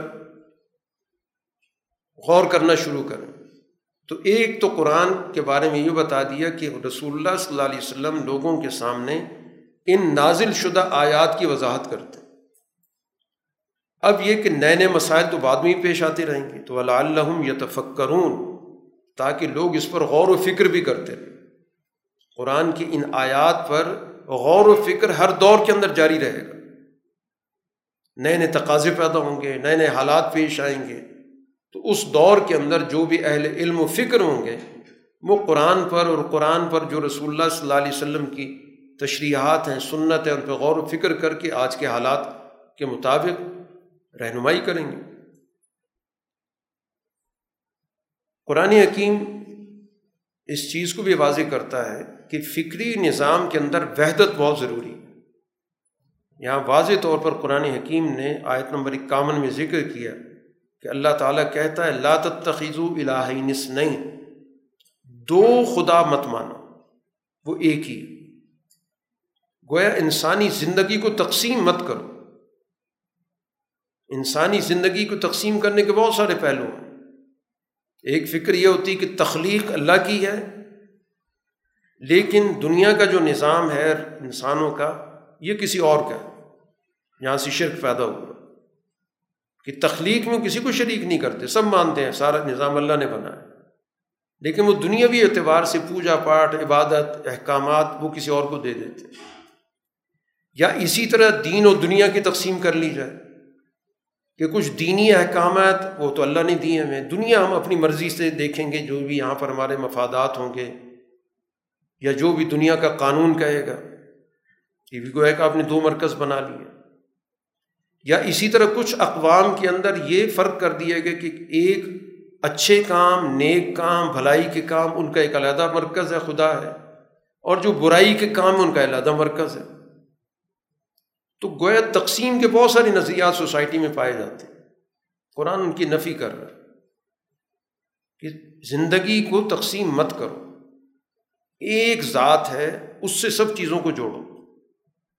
چاہے تمہاری دنیاوی مسائل ہوں، تمہارے اخروی مسائل ہوں، تمہاری گویا کہ اللہ سے تعلق کے حوالے سے مسائل ہوں، بندوں کے تعلق کے حوالے سے مسائل ہوں، دین اور سیاست کو آپس میں ایک دوسرے سے علیحدہ مت کرو۔ دنیا اور دین کی تقسیم مت کرو۔ ایک ہی ذات وہ یا فرحون اور مجھ سے ہی تعلق رکھو۔ خوف کا بھی اگر کوئی خوف کسی کا تمہارے دل میں روب آتا ہے تو صرف اللہ کا آنا چاہیے۔ کسی اور سے مروبیت نہیں ہونی چاہیے۔ کسی اور کا خوف نہیں آنا چاہیے۔ اللہ تعالیٰ کے لیے جو کچھ آسمان و زمین میں چیزیں۔ اسی صورت کے اندر ایک اور چیز کی طرف بھی توجہ دلائی گئی کہ سوسائٹی کے اندر ایک صنفی استحصال کی سوچ بھی پائی جاتی۔ اور اس دور کے اندر جاہلیت میں تو بہت زیادہ تھی، لیکن اس کی شکلیں آج تک پائی جاتی ہیں۔ چنانچہ ان کے معاشرے کے اندر ایک عورت کا پیدا ہونا یہ ان کے لیے باعث آر ہوتا تھا۔ قرآن نے اس کا پورا منظر ذکر کیا۔ سب سے پہلے قرآن نے ایک بات کی، بڑی دلچسپ بات یہ ہے کہ اپنے یہاں بیٹی ہونا پسند نہیں کرتے، لیکن فرشتوں کو اللہ کی بیٹیاں قرار دیتے ہیں۔ قرآن نے کہا کہ اپنے لیے بیٹے اور اللہ کے لیے بیٹیاں۔ یعنی وہ مخلوق جس کو تم اپنے لیے نہیں پسند کرتے، اس کی نسبت اللہ کی طرف کر رہے اپنی حالت یہ ہے، قرآن یہاں پہ ذکر کر رہا ہے، آیت نمبر اٹھاون۔ میں کہ ان میں سے کسی کو بھی جب یہ خوشخبری دی جاتی ہے کہ تمہارے گھر میں بیٹی پیدا ہوئی تو قرآن کہتا ہے ان کا چہرہ دیکھو، سیاہ ہو جاتا ہے اور اندر غم سے گھٹنے لگتا ہے۔ اور لوگوں سے چھپتا پھرتا ہے کہ یہ بڑی بری مجھے اطلاع مل گئی۔ اور ذہن میں کیا خیال آ رہا ہوتا ہے کہ میں اس کو ذلت کے ساتھ برداشت کر لوں یا میں اس کو زمین میں دھسا دوں۔ قرآن کہتا ہے کتنا برا فیصلہ کرتے یہ کیا طرز عمل ہے؟ اس دنیا کے اندر جو نظام چل رہا ہے، وہ تو ظاہر ہے کہ دونوں صنفوں سے چل رہا ہے۔ یہ خود کہاں سے آئے؟ ظاہر ہے ان کی ماں تھی، عورت تھی اسی سے ان کی پیدائش ہوئی۔ تو سوچ ان کی کتنی پست ہے کہ اس کے وجود کو برداشت کرنے کے لیے تیار نہیں۔ اور دوسری طرف اسی رشتے کو اللہ کی طرف بھی منسوخ کر دیتے کہ فرشتے اللہ کی بیٹی ہیں۔ تو وجہ یہ ہے کہ یہ در حقیقت اپنے اعمال کے نتائج پر ایمان نہیں رکھتے۔ آخرت تو ان کا کوئی ایمان نہیں۔ یہ اسی کا نتیجہ اس طرح کی گھٹیا سوچ ان کے اندر پائی جاتی ہے۔ قرآن حکیم جو آپ پر نازل کیا آیت نمبر چونسٹھ میں، اس کا اصل مقصد یہ ہے کہ جو لوگوں کے اندر اختلافات ہیں، ان اختلافات کی حقیقت واضح ہو جائے۔ جس وقت قرآن نازل ہوا ہے یا ہو رہا تھا، اس وقت جو مکہ کی سوسائٹی تھی، تین گروہوں تقسیم تھی۔ کچھ کہتے تھے کہ ہمیں کسرا سے تعلقات بڑھانے چاہیے۔ کچھ کہتے تھے ہمیں رومیوں سے تعلقات بڑھانے چاہیے۔ کچھ وہ بھی تھے جو کہتے تھے کہ نہیں، ہمیں آزاد رہنا چاہیے۔ ان کے آپس میں تناؤ چلتا رہتا تھا۔ تو اللہ نے قرآن نازل کر کے اس جھگڑے کو نمٹا دیا۔ کہ اپنی فکر پیدا کرو، تمہیں ایک سچی کتاب دی گئی ہے، اس پر ایمان لا کر تم اپنے پاؤں پر کھڑے ہو۔ بجائے اس کے کہ تم کیسر کے ماتحت ہونے کی کوشش کرو یا کسرا کے ماتحت ہونے کی کوشش کرو۔ اس کتاب نے آ کر گویا عربوں کو اپنے پاؤں پر کھڑے ہونے کی تعلیم دی۔ ان کے اندر خودداری پیدا کر دی۔ اور اتنی یعنی اعلیٰ درجے کی خودداری پیدا ہوئی کہ ان نے نہ صرف اپنا قومی نظام کھڑا کیا بلکہ دنیا کے اندر عالمی نظام بھی قائم کیا۔ قرآن حکیم یہاں پر مختلف انعامات کا ذکر کرے جیسے پہلی بھی مختلف نظاموں کا تعارف کرائے جو دنیا کے اندر موجود ہے۔ قرآن نے بتایا کہ اللہ نے بارش کا نظام تمہاری حیات کے لیے دنیا میں رکھا ہے۔ اسی طرح جانوروں کے ذریعے اللہ تعالیٰ نے تمہارے تک دودھ کا نظام بھی رکھا۔ اب دودھ کا قرآن نے پورا پروسیجر ذکر کیا۔ وہ جانور سے کیسے نکل رہا ہے؟ اندر خون بھی موجود ہے، گوبر بھی موجود ہے اور پھر وہاں سے بڑا ہی صاف شفاف پینے والوں کے لیے بڑا خوشگوار اللہ تعالیٰ مشروب نکالتا اب یہ ایک حصی مثال دے کر اس کی اپنی ایک اہمیت ہے کہ انسان اس پر غور و فکر کرے۔ کہ اللہ تعالیٰ نے کس طرح کے نظام اس انسان کے لیے پیدا کیا جو خود انسان ہی پیدا کر سکتا اور اسی کے ساتھ ساتھ مانوی چیزیں بھی ہمیں سمجھا دیں کہ اسی طرح سوسائٹی کے اندر جو سچی فکر ہوتی ہے، وہ بھی معاشرے کی آلودگیوں کے ساتھ رہتی ہے۔ رسول اللہ صلی اللہ علیہ وسلم بھی اس وقت جس معاشرے میں موجود ہیں، وہ جاہلی معاشرہ ہے۔ لیکن اس میں آپ کی خالص سچی فکر ہے جو سوسائٹی تک منتقل ہو رہی آپ گرد و پیش سے کوئی متاثر نہیں ہو رہے۔ جیسے وہ دودھ نہ خون سے متاثر ہو رہا ہے، نہ گوبر سے متاثر ہو رہا ہے۔ اسی طرح رسول اللہ صلی اللہ علیہ وسلم کی فکر بھی اس سوسائٹی کی جاہلیت سے متاثر نہیں ہو رہی۔ وہ اسی طرح صاف شفاف جیسے اللہ کا پیغام آپ تک پہنچا، اسی طرح اللہ تعالیٰ کے رسول آپ تک پہنچا رہے ہیں۔ اسی طرح اللہ تعالیٰ نے اس دنیا کے اندر پھلوں کا نظام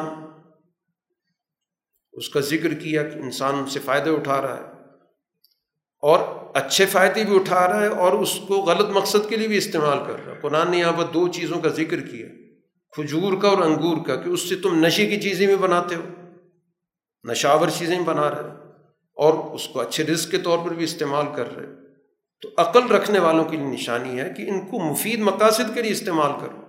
ان کو منفی مقاصد کے لیے کیوں استعمال کر رہے پھر قرآن حکیم نے یہاں پر شہد کی مکھی کا ذکر کیا نحل جس کے عنوان سے یہ سورہ ہے۔ کہ اس کے نظام پہ غور کرو کہ کس طرح وہ اپنا ایک چھتا بناتی ہے اور کس طرح مختلف جگہوں سے وہ مختلف پھولوں کا اور پھلوں کا رس لے کر آتی ہے اور کس طرح وہ آپس کی ان کی ایک کمپوزیشن بنتی ہے۔ اور تمہاری ایک بڑا خوشگوار قسم کا مشروب تیار ہوتا اب یہ پورا کا پورا نظام گویا کہ دعوت فکر ہے کہ ایک اجتماعی کاوش کس طرح مفید نتائج ظاہر کرتی ہے۔ کہ ان مکھیوں نے اپنا ایک اجتماعی نظام قائم کیا۔ ان کی باقاعدہ ایک سسٹم چلانے کا سسٹم ہے، ان کی ایک ملکہ ہوتی ہے جو پورے اس نظام پر نظر رکھتی ہے۔ کوئی بھی نامناسب چیز کوئی مکھی لے کر آتی ہے تو فوراً ہی وہ ایکشن لے کر اس کا قلع کما کر دیتی کہ اس چیز کے اندر کوئی مضر چیز شامل نہ ہو اور ان کی اجتماعی کاوش سے جو ہمارے سامنے نتیجہ آتا ہے وہ کتنا خوشگوار ہوتا ہے۔ تو یہی چیز اجتماعی جدوجہد سے تعلق رکھتی ہے کہ سوسائٹی کے اندر بھی اسی طرح مختلف افراد کی جو مفید صلاحیتیں ہیں وہ آپس میں مربوط ہوتی ہیں ایک سسٹم کے تحت اور اس کے نتیجے میں سوسائٹی کو مستقبل کے حوالے سے بڑے مفید نتائج حاصل ہوتے ہیں۔ اس لیے قرآن حکیم نے ساری پروسیجر کو ذکر کر کے کہا کہ اس کے اندر غور و فکر کرنے والوں کے لیے بہت سی نشانی ہیں کہ رسول اللہ صلی اللہ علیہ وسلم کی جدوجہد اسی طرح کی ہو رہی ہے کہ ایک ایک آدمی آپ تلاش کر رہے ہیں اور ان آدمیوں کو آپ نے اکٹھا کیا قریش کے بھی لوگ ہیں، باہر کے بھی لوگ ہیں ان سب کو گویا کہ آپ نے ایک جان کر دی۔ اور پھر ان سب کی اجتماعی کوشش سے کتنی بڑی دنیا کے اندر تبدیلی پیدا ہو قرآن حکیم یہاں معیشت کے مسئلے پر بھی توجہ دلاتا ہے۔ واللہ فضل بعضکم علی بعض فی الرزق۔ کہ اللہ تعالیٰ نے رزق کے معاملے میں یقیناً کچھ کو دوسروں کے مقابلے میں فضیلت دی ہے۔ لیکن جن کو فضیلت دی گئی ہے وہ اس زائد چیز کو ان لوگوں کی طرف نہیں لوٹا رہے جن کے پاس کچھ بھی نہیں تاکہ وہ برابر ہو جائیں۔ تو زائد دینے کا مقصد کیا ہے کہ سوسائٹی کے کمزور لوگوں تک اس کو منتقل کرو۔ اور اگر ایسا نہیں کر رہے تو افا بنعمت اللہ یجحدون، تم گویا اللہ کی نعمت کا انکار کر رہے اللہ کی نعمت یہ ہے کہ سوسائٹی کے اندر لوگوں کے درمیان ایک ربط پیدا ہو، تعلق پیدا ہو، برابری پیدا ہو، ایک دوسرے کے ساتھ مل جل کی زندگی بسر کریں۔ تو جن کو فضیلت حاصل ہے رزق میں، ان کے پاس کمانے کی بہتر اسکل موجود ہے، مہارت موجود ہے۔ کیونکہ کچھ لوگوں کے پاس یہ صلاحیت زیادہ ہوتی ہے، چیزوں کو زیادہ بہتر طور پہ سمجھ رہے ہوتے ہیں۔ اب ان کی ذمے اس نعمت کا شکر ہے۔ تو شکر محض یہ نہیں کہ الحمد للہ کیا کہ فارغ ہو گئے۔ شکر یہ ہے کہ ان نعمت سے آپ ان لوگوں کو فائدہ پہنچائیں جو اس طرح کی مہارت نہیں رکھتے، جن کے اندر اس طرح کی معاشی عقل موجود نہیں۔ ہے تو جس شخص کو جو صلاحیت دی جاتی ہے، وہ صلاحیت کا شکر اسی طور پہ ادا کر سکتا ہے کہ اس سے دوسروں کو فائدہ پہنچائے۔ جیسے قرآن دوسری جگہ پہ ذکر کر چکا ہے، کسی کو اگر علم ملا ہے تو وہ اس علم کو اپنے پاس محدود نہیں رکھ سکتا اسے وہ علم منتقل کرنا ہوگا۔ ورنہ مجرم ہے وہ علم کو چھپانے کا۔ اسی طرح کسی کو دولت ملی ہے تو اس دولت کو سوسائٹی کے کمزور لوگوں تک منتقل کرنا اس کی ذمہ داری سام بن کے نہیں بیٹھ سکتا۔ یہی نعمت کی ناشکری ہے۔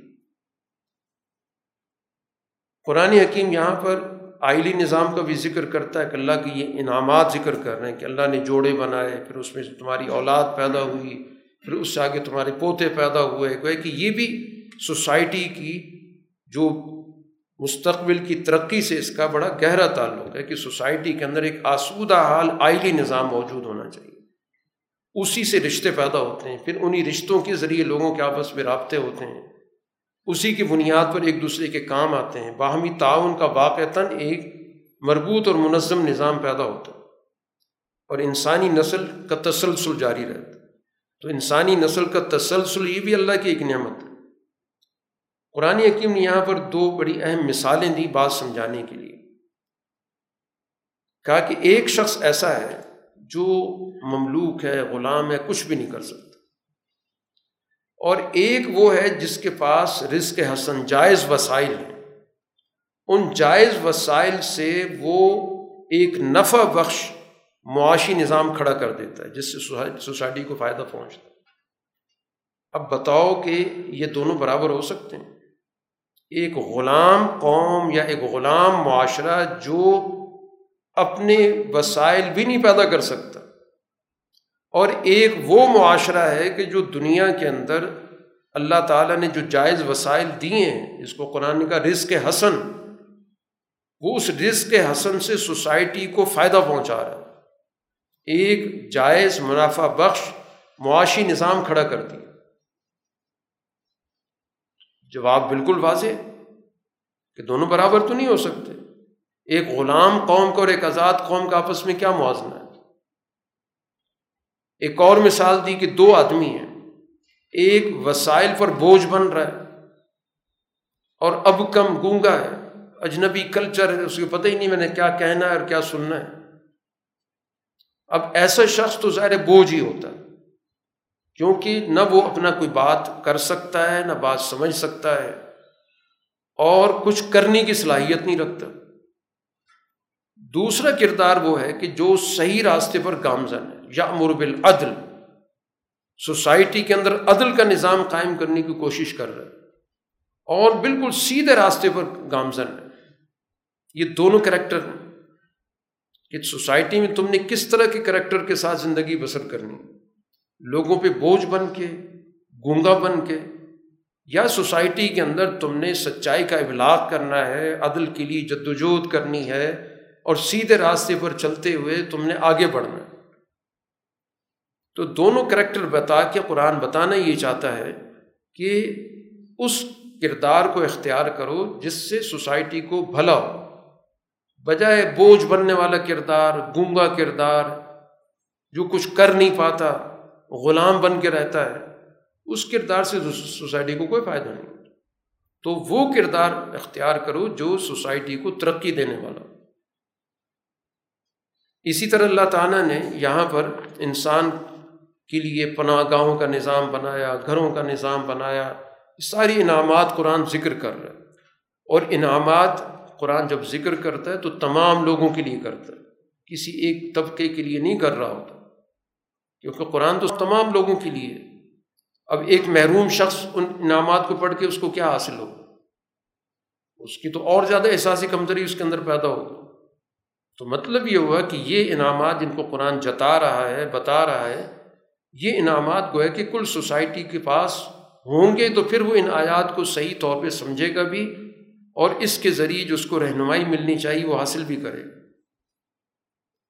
قرآن اب یہاں پر ایک جامع تصور حیات دیتا ہے۔ یہ وہ آیت ہے جس کے اندر گویا کہ ایک جامع لا عمل دیا گیا۔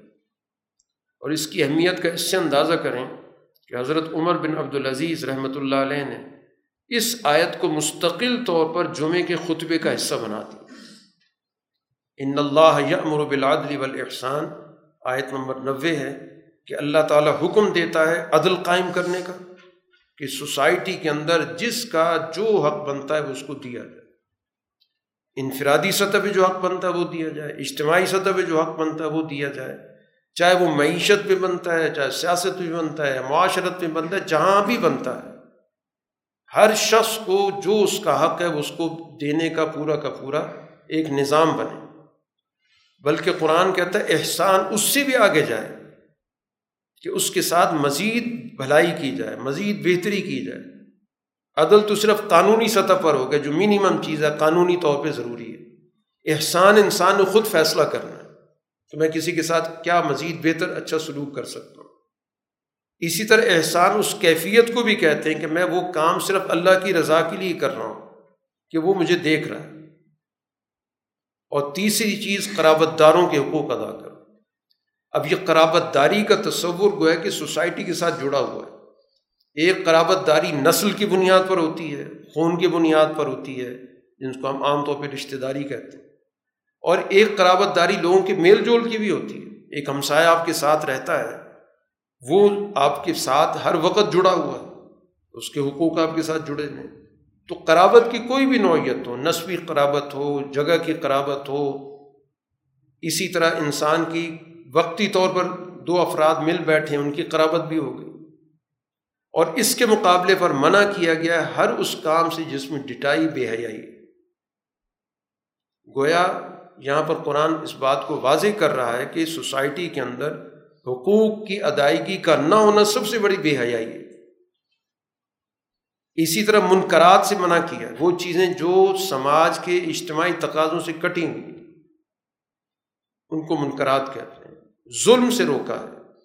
تو ہر وہ چیز جو اخلاق کے منافی ہے، عقل کے منافی ہے، اجتماعیت کے منافی ہے، ان سب سے منع کر دیا۔ سوسائٹی کے اندر اعلیٰ اخلاق کا نظام قائم کرو۔ عقل و شعور کا نظام قائم کرو اور عدل و انصاف کا نظام قائم کرو۔ یہ ایک جامع ہدایت قرآن حکیم نے دی۔ اور اسی کے ساتھ اوفو بعہد اللہ، جو معاہدات کرو، پورے کرو۔ قسموں کو مت توڑو، کیونکہ سوسائٹی جو آپس میں ایک دوسرے کے ساتھ جڑی ہوئی ہے، وہ معاہدات کی وجہ سے جڑی ہوئی ہے۔ ایک دوسرے پر اعتماد کی وجہ سے جڑی ہوئی ہے۔ جو بد اعتمادی پیدا ہو جائے ایک دوسرے کی گفتگو پر اعتماد نہ رہے، ایک دوسرے کے کردار پر اعتماد نہ رہے، تو سوسائٹی بکھرتی ہے۔ اسی کو سوسائٹی کی تقسیم کہتے ہیں کہ ہر آدمی دوسرے کے بارے میں پریشان رہتا ہے۔ معلوم نہیں کہ اس وقت سے کون سے طریقہ واردات ہو جائے۔ اس کی بات کا کوئی اعتبار نہیں ہے، اس کے طرز عمل کا کوئی اعتبار نہیں ہے۔ تو معاہدات کا پورا کرو، معاہدات کو مت توڑو۔ اسی کے ساتھ قرآن حکیم یہاں پر اس چیز کو بھی واضح کرتا ہے کہ اللہ تعالیٰ نے جو قرآن نازل کیا ہے، اس کے لیے ایک ادب بتایا گیا۔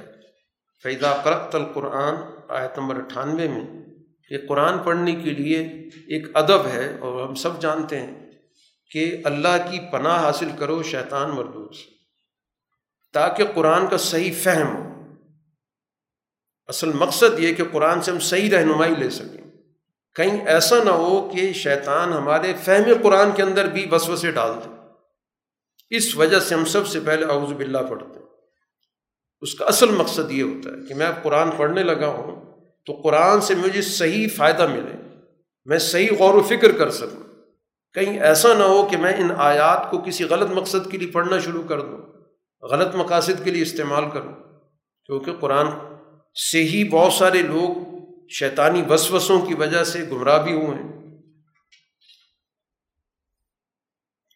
قرآن حکیم ایک اعتراض کا بھی جواب دیتا ہے کہ رسول اللہ صلی اللہ علیہ وسلم پہ ایک اعتراض یہ بھی کرتے تھے کہ ان کو کوئی انسان سکھاتا ہے۔ اب جس کی طرف یہ اشارہ کرتے تھے، قرآن نے اس کا جواب دیا کہ یہ جس کی طرف اشارہ کر رہے ہیں، وہ شخص تو اجمی ہے، غیر عرب ہے۔ مکہ کے اندر ظاہر کچھ ایسے لوگ تھے رسول اللہ صلی اللہ علیہ وسلم ان کو تبلیغ کرنے جاتے تھے۔ تو ان کے پاس کہیں آتا جاتا دیکھ لیا تو کہا یہ جو حضور صلی اللہ علیہ وسلم فلاں آدمی کے پاس جاتے ہیں، اس سے قرآن سیکھتے ہیں۔ قرآن کہتا ہے تھوڑی عقل سے کام لے لو، جس کے پاس جاتے ہیں وہ تو اجمی ہو تو عربی نہیں ہے۔ اور قرآن تو اعلیٰ درجے کی عربی زبان میں نازل ہوا۔ اور پھر ایک عقل کی بات ہے کہ اگر اتنی بڑی فکر اور اتنا بڑا اتنی سوچ اس آدمی کے پاس ہے تو وہ خود کیوں نہ دعویٰ کر دے اس کو کیا ضرور پڑی کہ حضور کو سکھائے؟ اور حضور جو ہے آگے دعویٰ کر کے لوگوں کو اپنے ایمان کی دعوت دیں جس کے پاس اسکل ہوتی ہے مہارت ہوتی ہے وہ خود آگے آ جاتا ہے۔ ایسا تو دنیا میں کہیں نہیں ہوتا، وہ کسی اور کو سکھاتا ہے اور وہ اس کے نام پر لوگوں کو دعوت دیتا پھرے۔ تو کوئی عقل کی بات کرو کہ جو تم کہہ رہے اس کی حقیقت کیا ہے؟ اللہ تعالیٰ نے اس دنیا کے اندر ہدایت کا نظام قائم کیا ہے۔ اب یہ سارے کی ساری باتیں جھٹلا رہے ہیں، اللہ پر جھوٹ باندھ رہے ہیں، غلط بیانی کر رہے ہیں۔ اللہ تعالیٰ نے ایک خالص عربی زبان کے اندر ایسے شخص پر قرآن نازل کیا جو کسی کا بھی شاگرد نہیں ہے۔ کسی سے اس نے کوئی رہنمائی نہیں لی۔ یہی سب سے بڑی دلیل ہے اس بات کی کہ یہ اللہ کا کلام ہے جو اس کی زبان پر جاری ہوا قرآن حکیم یہاں پر ترقی یافتہ معاشرے کی علامات بھی ذکر کرتا آیت نمبر ایک سو بارہ میں، معاشرہ وہ کامیاب ہوتا ہے جس کے اندر امن داخلی امن، خارجی امن، اور اس کے اندر اطمینان ہو، قلبی، نفسیاتی لوگ بالکل اطمینان پاتے ہوں۔ تیسری خوبی یہ ہے کہ یکتی رزق و رغدم من کل مکان۔ تمام ذرائع سے آمدن ہو رہی، تجارت فروغ پا رہی ہے، زراعت فروغ پا رہی ہے صنعت فروغ پا رہی یہ قرآن حکیم نے ایک آئیڈیل معاشرے کی علامت بتائی کہ جس میں امن، اطمینان اور معیشت کے حوالے سے تمام وسائل کی فراوانی ہو۔ اور جب یہ معاشرہ انسانی حقوق سے منہ موڑتا ہے، تو پھر اسی معاشرے پر بھوک مسلط ہوتی ہے، خوف مسلط ہوتا ہے۔ تو گویا دنیا کے اندر عذاب الہی کا یہ نمونہ ہوتا ہے کہ جس سوسائٹی کے اندر بھوک ہوگی، جس سوسائٹی کے اندر بد امنی ہوگی، دہشت گردی ہوگی، یہ گویا کہ اس دنیا میں عذاب کا نمونہ معاشرہ ہے۔ اور جس سوسائٹی کے اندر امن و امان ہوگا، قلبی طور پر، نفسیاتی طور پر اطمینان ہوگا، سوسائٹی کے اندر جو ذرائع معاش ہیں، وہ تمام لوگ اس سے فائدہ اٹھا رہے ہوں گے۔ کوئی طبقاتیت نہیں ہوگی، کوئی گروہیت نہیں ہوگی، کوئی اونچ نیچ نہیں ہوگی۔ تمام سوسائٹی ان تمام نعمتوں کے حوالے سے یکساں اس سے فائدہ اٹھا رہی ہوگی۔ تو یہ وہ معاشرہ ہے جس کو دین قائم کرنا چاہتا ہے، جس کی دعوت دے رہا ہے۔ قرآن حکیم نے یہاں پر اس خود ساختہ مذہبی فکر کی بھی تردید کی ہے جو اپنے طور پہ حلال و حرام کے فیصلے کرتا ہے۔ اس کا اختیار کسی کے پاس نہیں۔ حلال وہ ہے جس کو اللہ نے حلال کر دیا حرام وہ ہے جس کو اللہ نے حرام کر دیا کسی کو اختیار نہیں کہ کسی حلال کو حرام بنانا شروع کر دے یا حرام کو حلال کر دے۔ اس سورہ کے اختتام پر ایک بنیادی دعوت کی طرف توجہ دلائی گئی ہے۔ آیت نمبر ایک سو پچیس کہ دین کی دعوت کیسے دینی چاہیے؟ تین طریقے بتائے گئے۔ سب سے پہلے بالحکمت، عقل و شعور سے دعوت دو۔ جو سوسائٹی کے اندر سوچنے والا طبقہ ہے، عقل رکھنے والا طبقہ، اس کے ساتھ گفتگو عقلی پیمانے پہ ہوگی، شعوری پیمانے پر ہوگی۔ اسی طرح دعوت کا ایک اور طریقہ ہے، جس میں اخلاق اور جذبات کی بنیاد پر ہوتی ہے۔ آپ کسی کے ساتھ اچھی طرح پیش آتے ہیں، حسن سلوک کرتے ہیں، اس کے جذبات کو اپیل کرتے ہیں۔ دعوت کا ایک یہ بھی طریقہ ہے۔ تیسرا طریقہ یہ ہے کہ کچھ لوگ گفتگو میں بات چیت کرنے والے ہوتے ہیں۔ دلائل کا تبادلہ، بحث، مباحثہ۔ قرآن نے کہا، ان سے پھر اچھے انداز سے بحث بھی کرو۔ یہ تین طریقوں سے دین کی دعوت دی جاتی ہے۔ عقل و شعور کے ذریعے دی جاتی ہے۔ لوگوں کے کو اپنے اچھے بیہیویئر سے ان کی جذبات کو اپیل کر کے دی جاتی ہے۔ اور عمدہ طریقے سے ڈبیٹ اور بحث، مباحثہ کر کے دلائل کے ذریعے لوگوں کو مطمئن کیا جاتا ہے۔ سورہ کا اختتام رسول اللہ صلی اللہ علیہ وسلم کو یہ کہہ کر کیا جا رہا ہے، آغاز کیا گیا تھا کہ اللہ تعالیٰ کا حکم آ چکا ہے، جلدی مت کرو۔ اور یہاں پر کہا گیا، صبر سے کام لیں، ضبط سے کام لیں۔ ان کے کرتوتوں پر، ان کے طرز عمل پہ آپ غمگین مت ہوں۔ ان کے مکر و فریب سے دل میں کوئی تنگی محسوس نہ کریں۔ اللہ تعالیٰ تقوی والی جماعت کے ساتھ ہے۔ اللہ تعالیٰ اس دنیا کے اندر اعمال کو بہتر سے بہتر طریقے سے انجام دینے والوں کے ساتھ۔ وآخر دعوانا الحمد للہ رب العالم الحمد للہ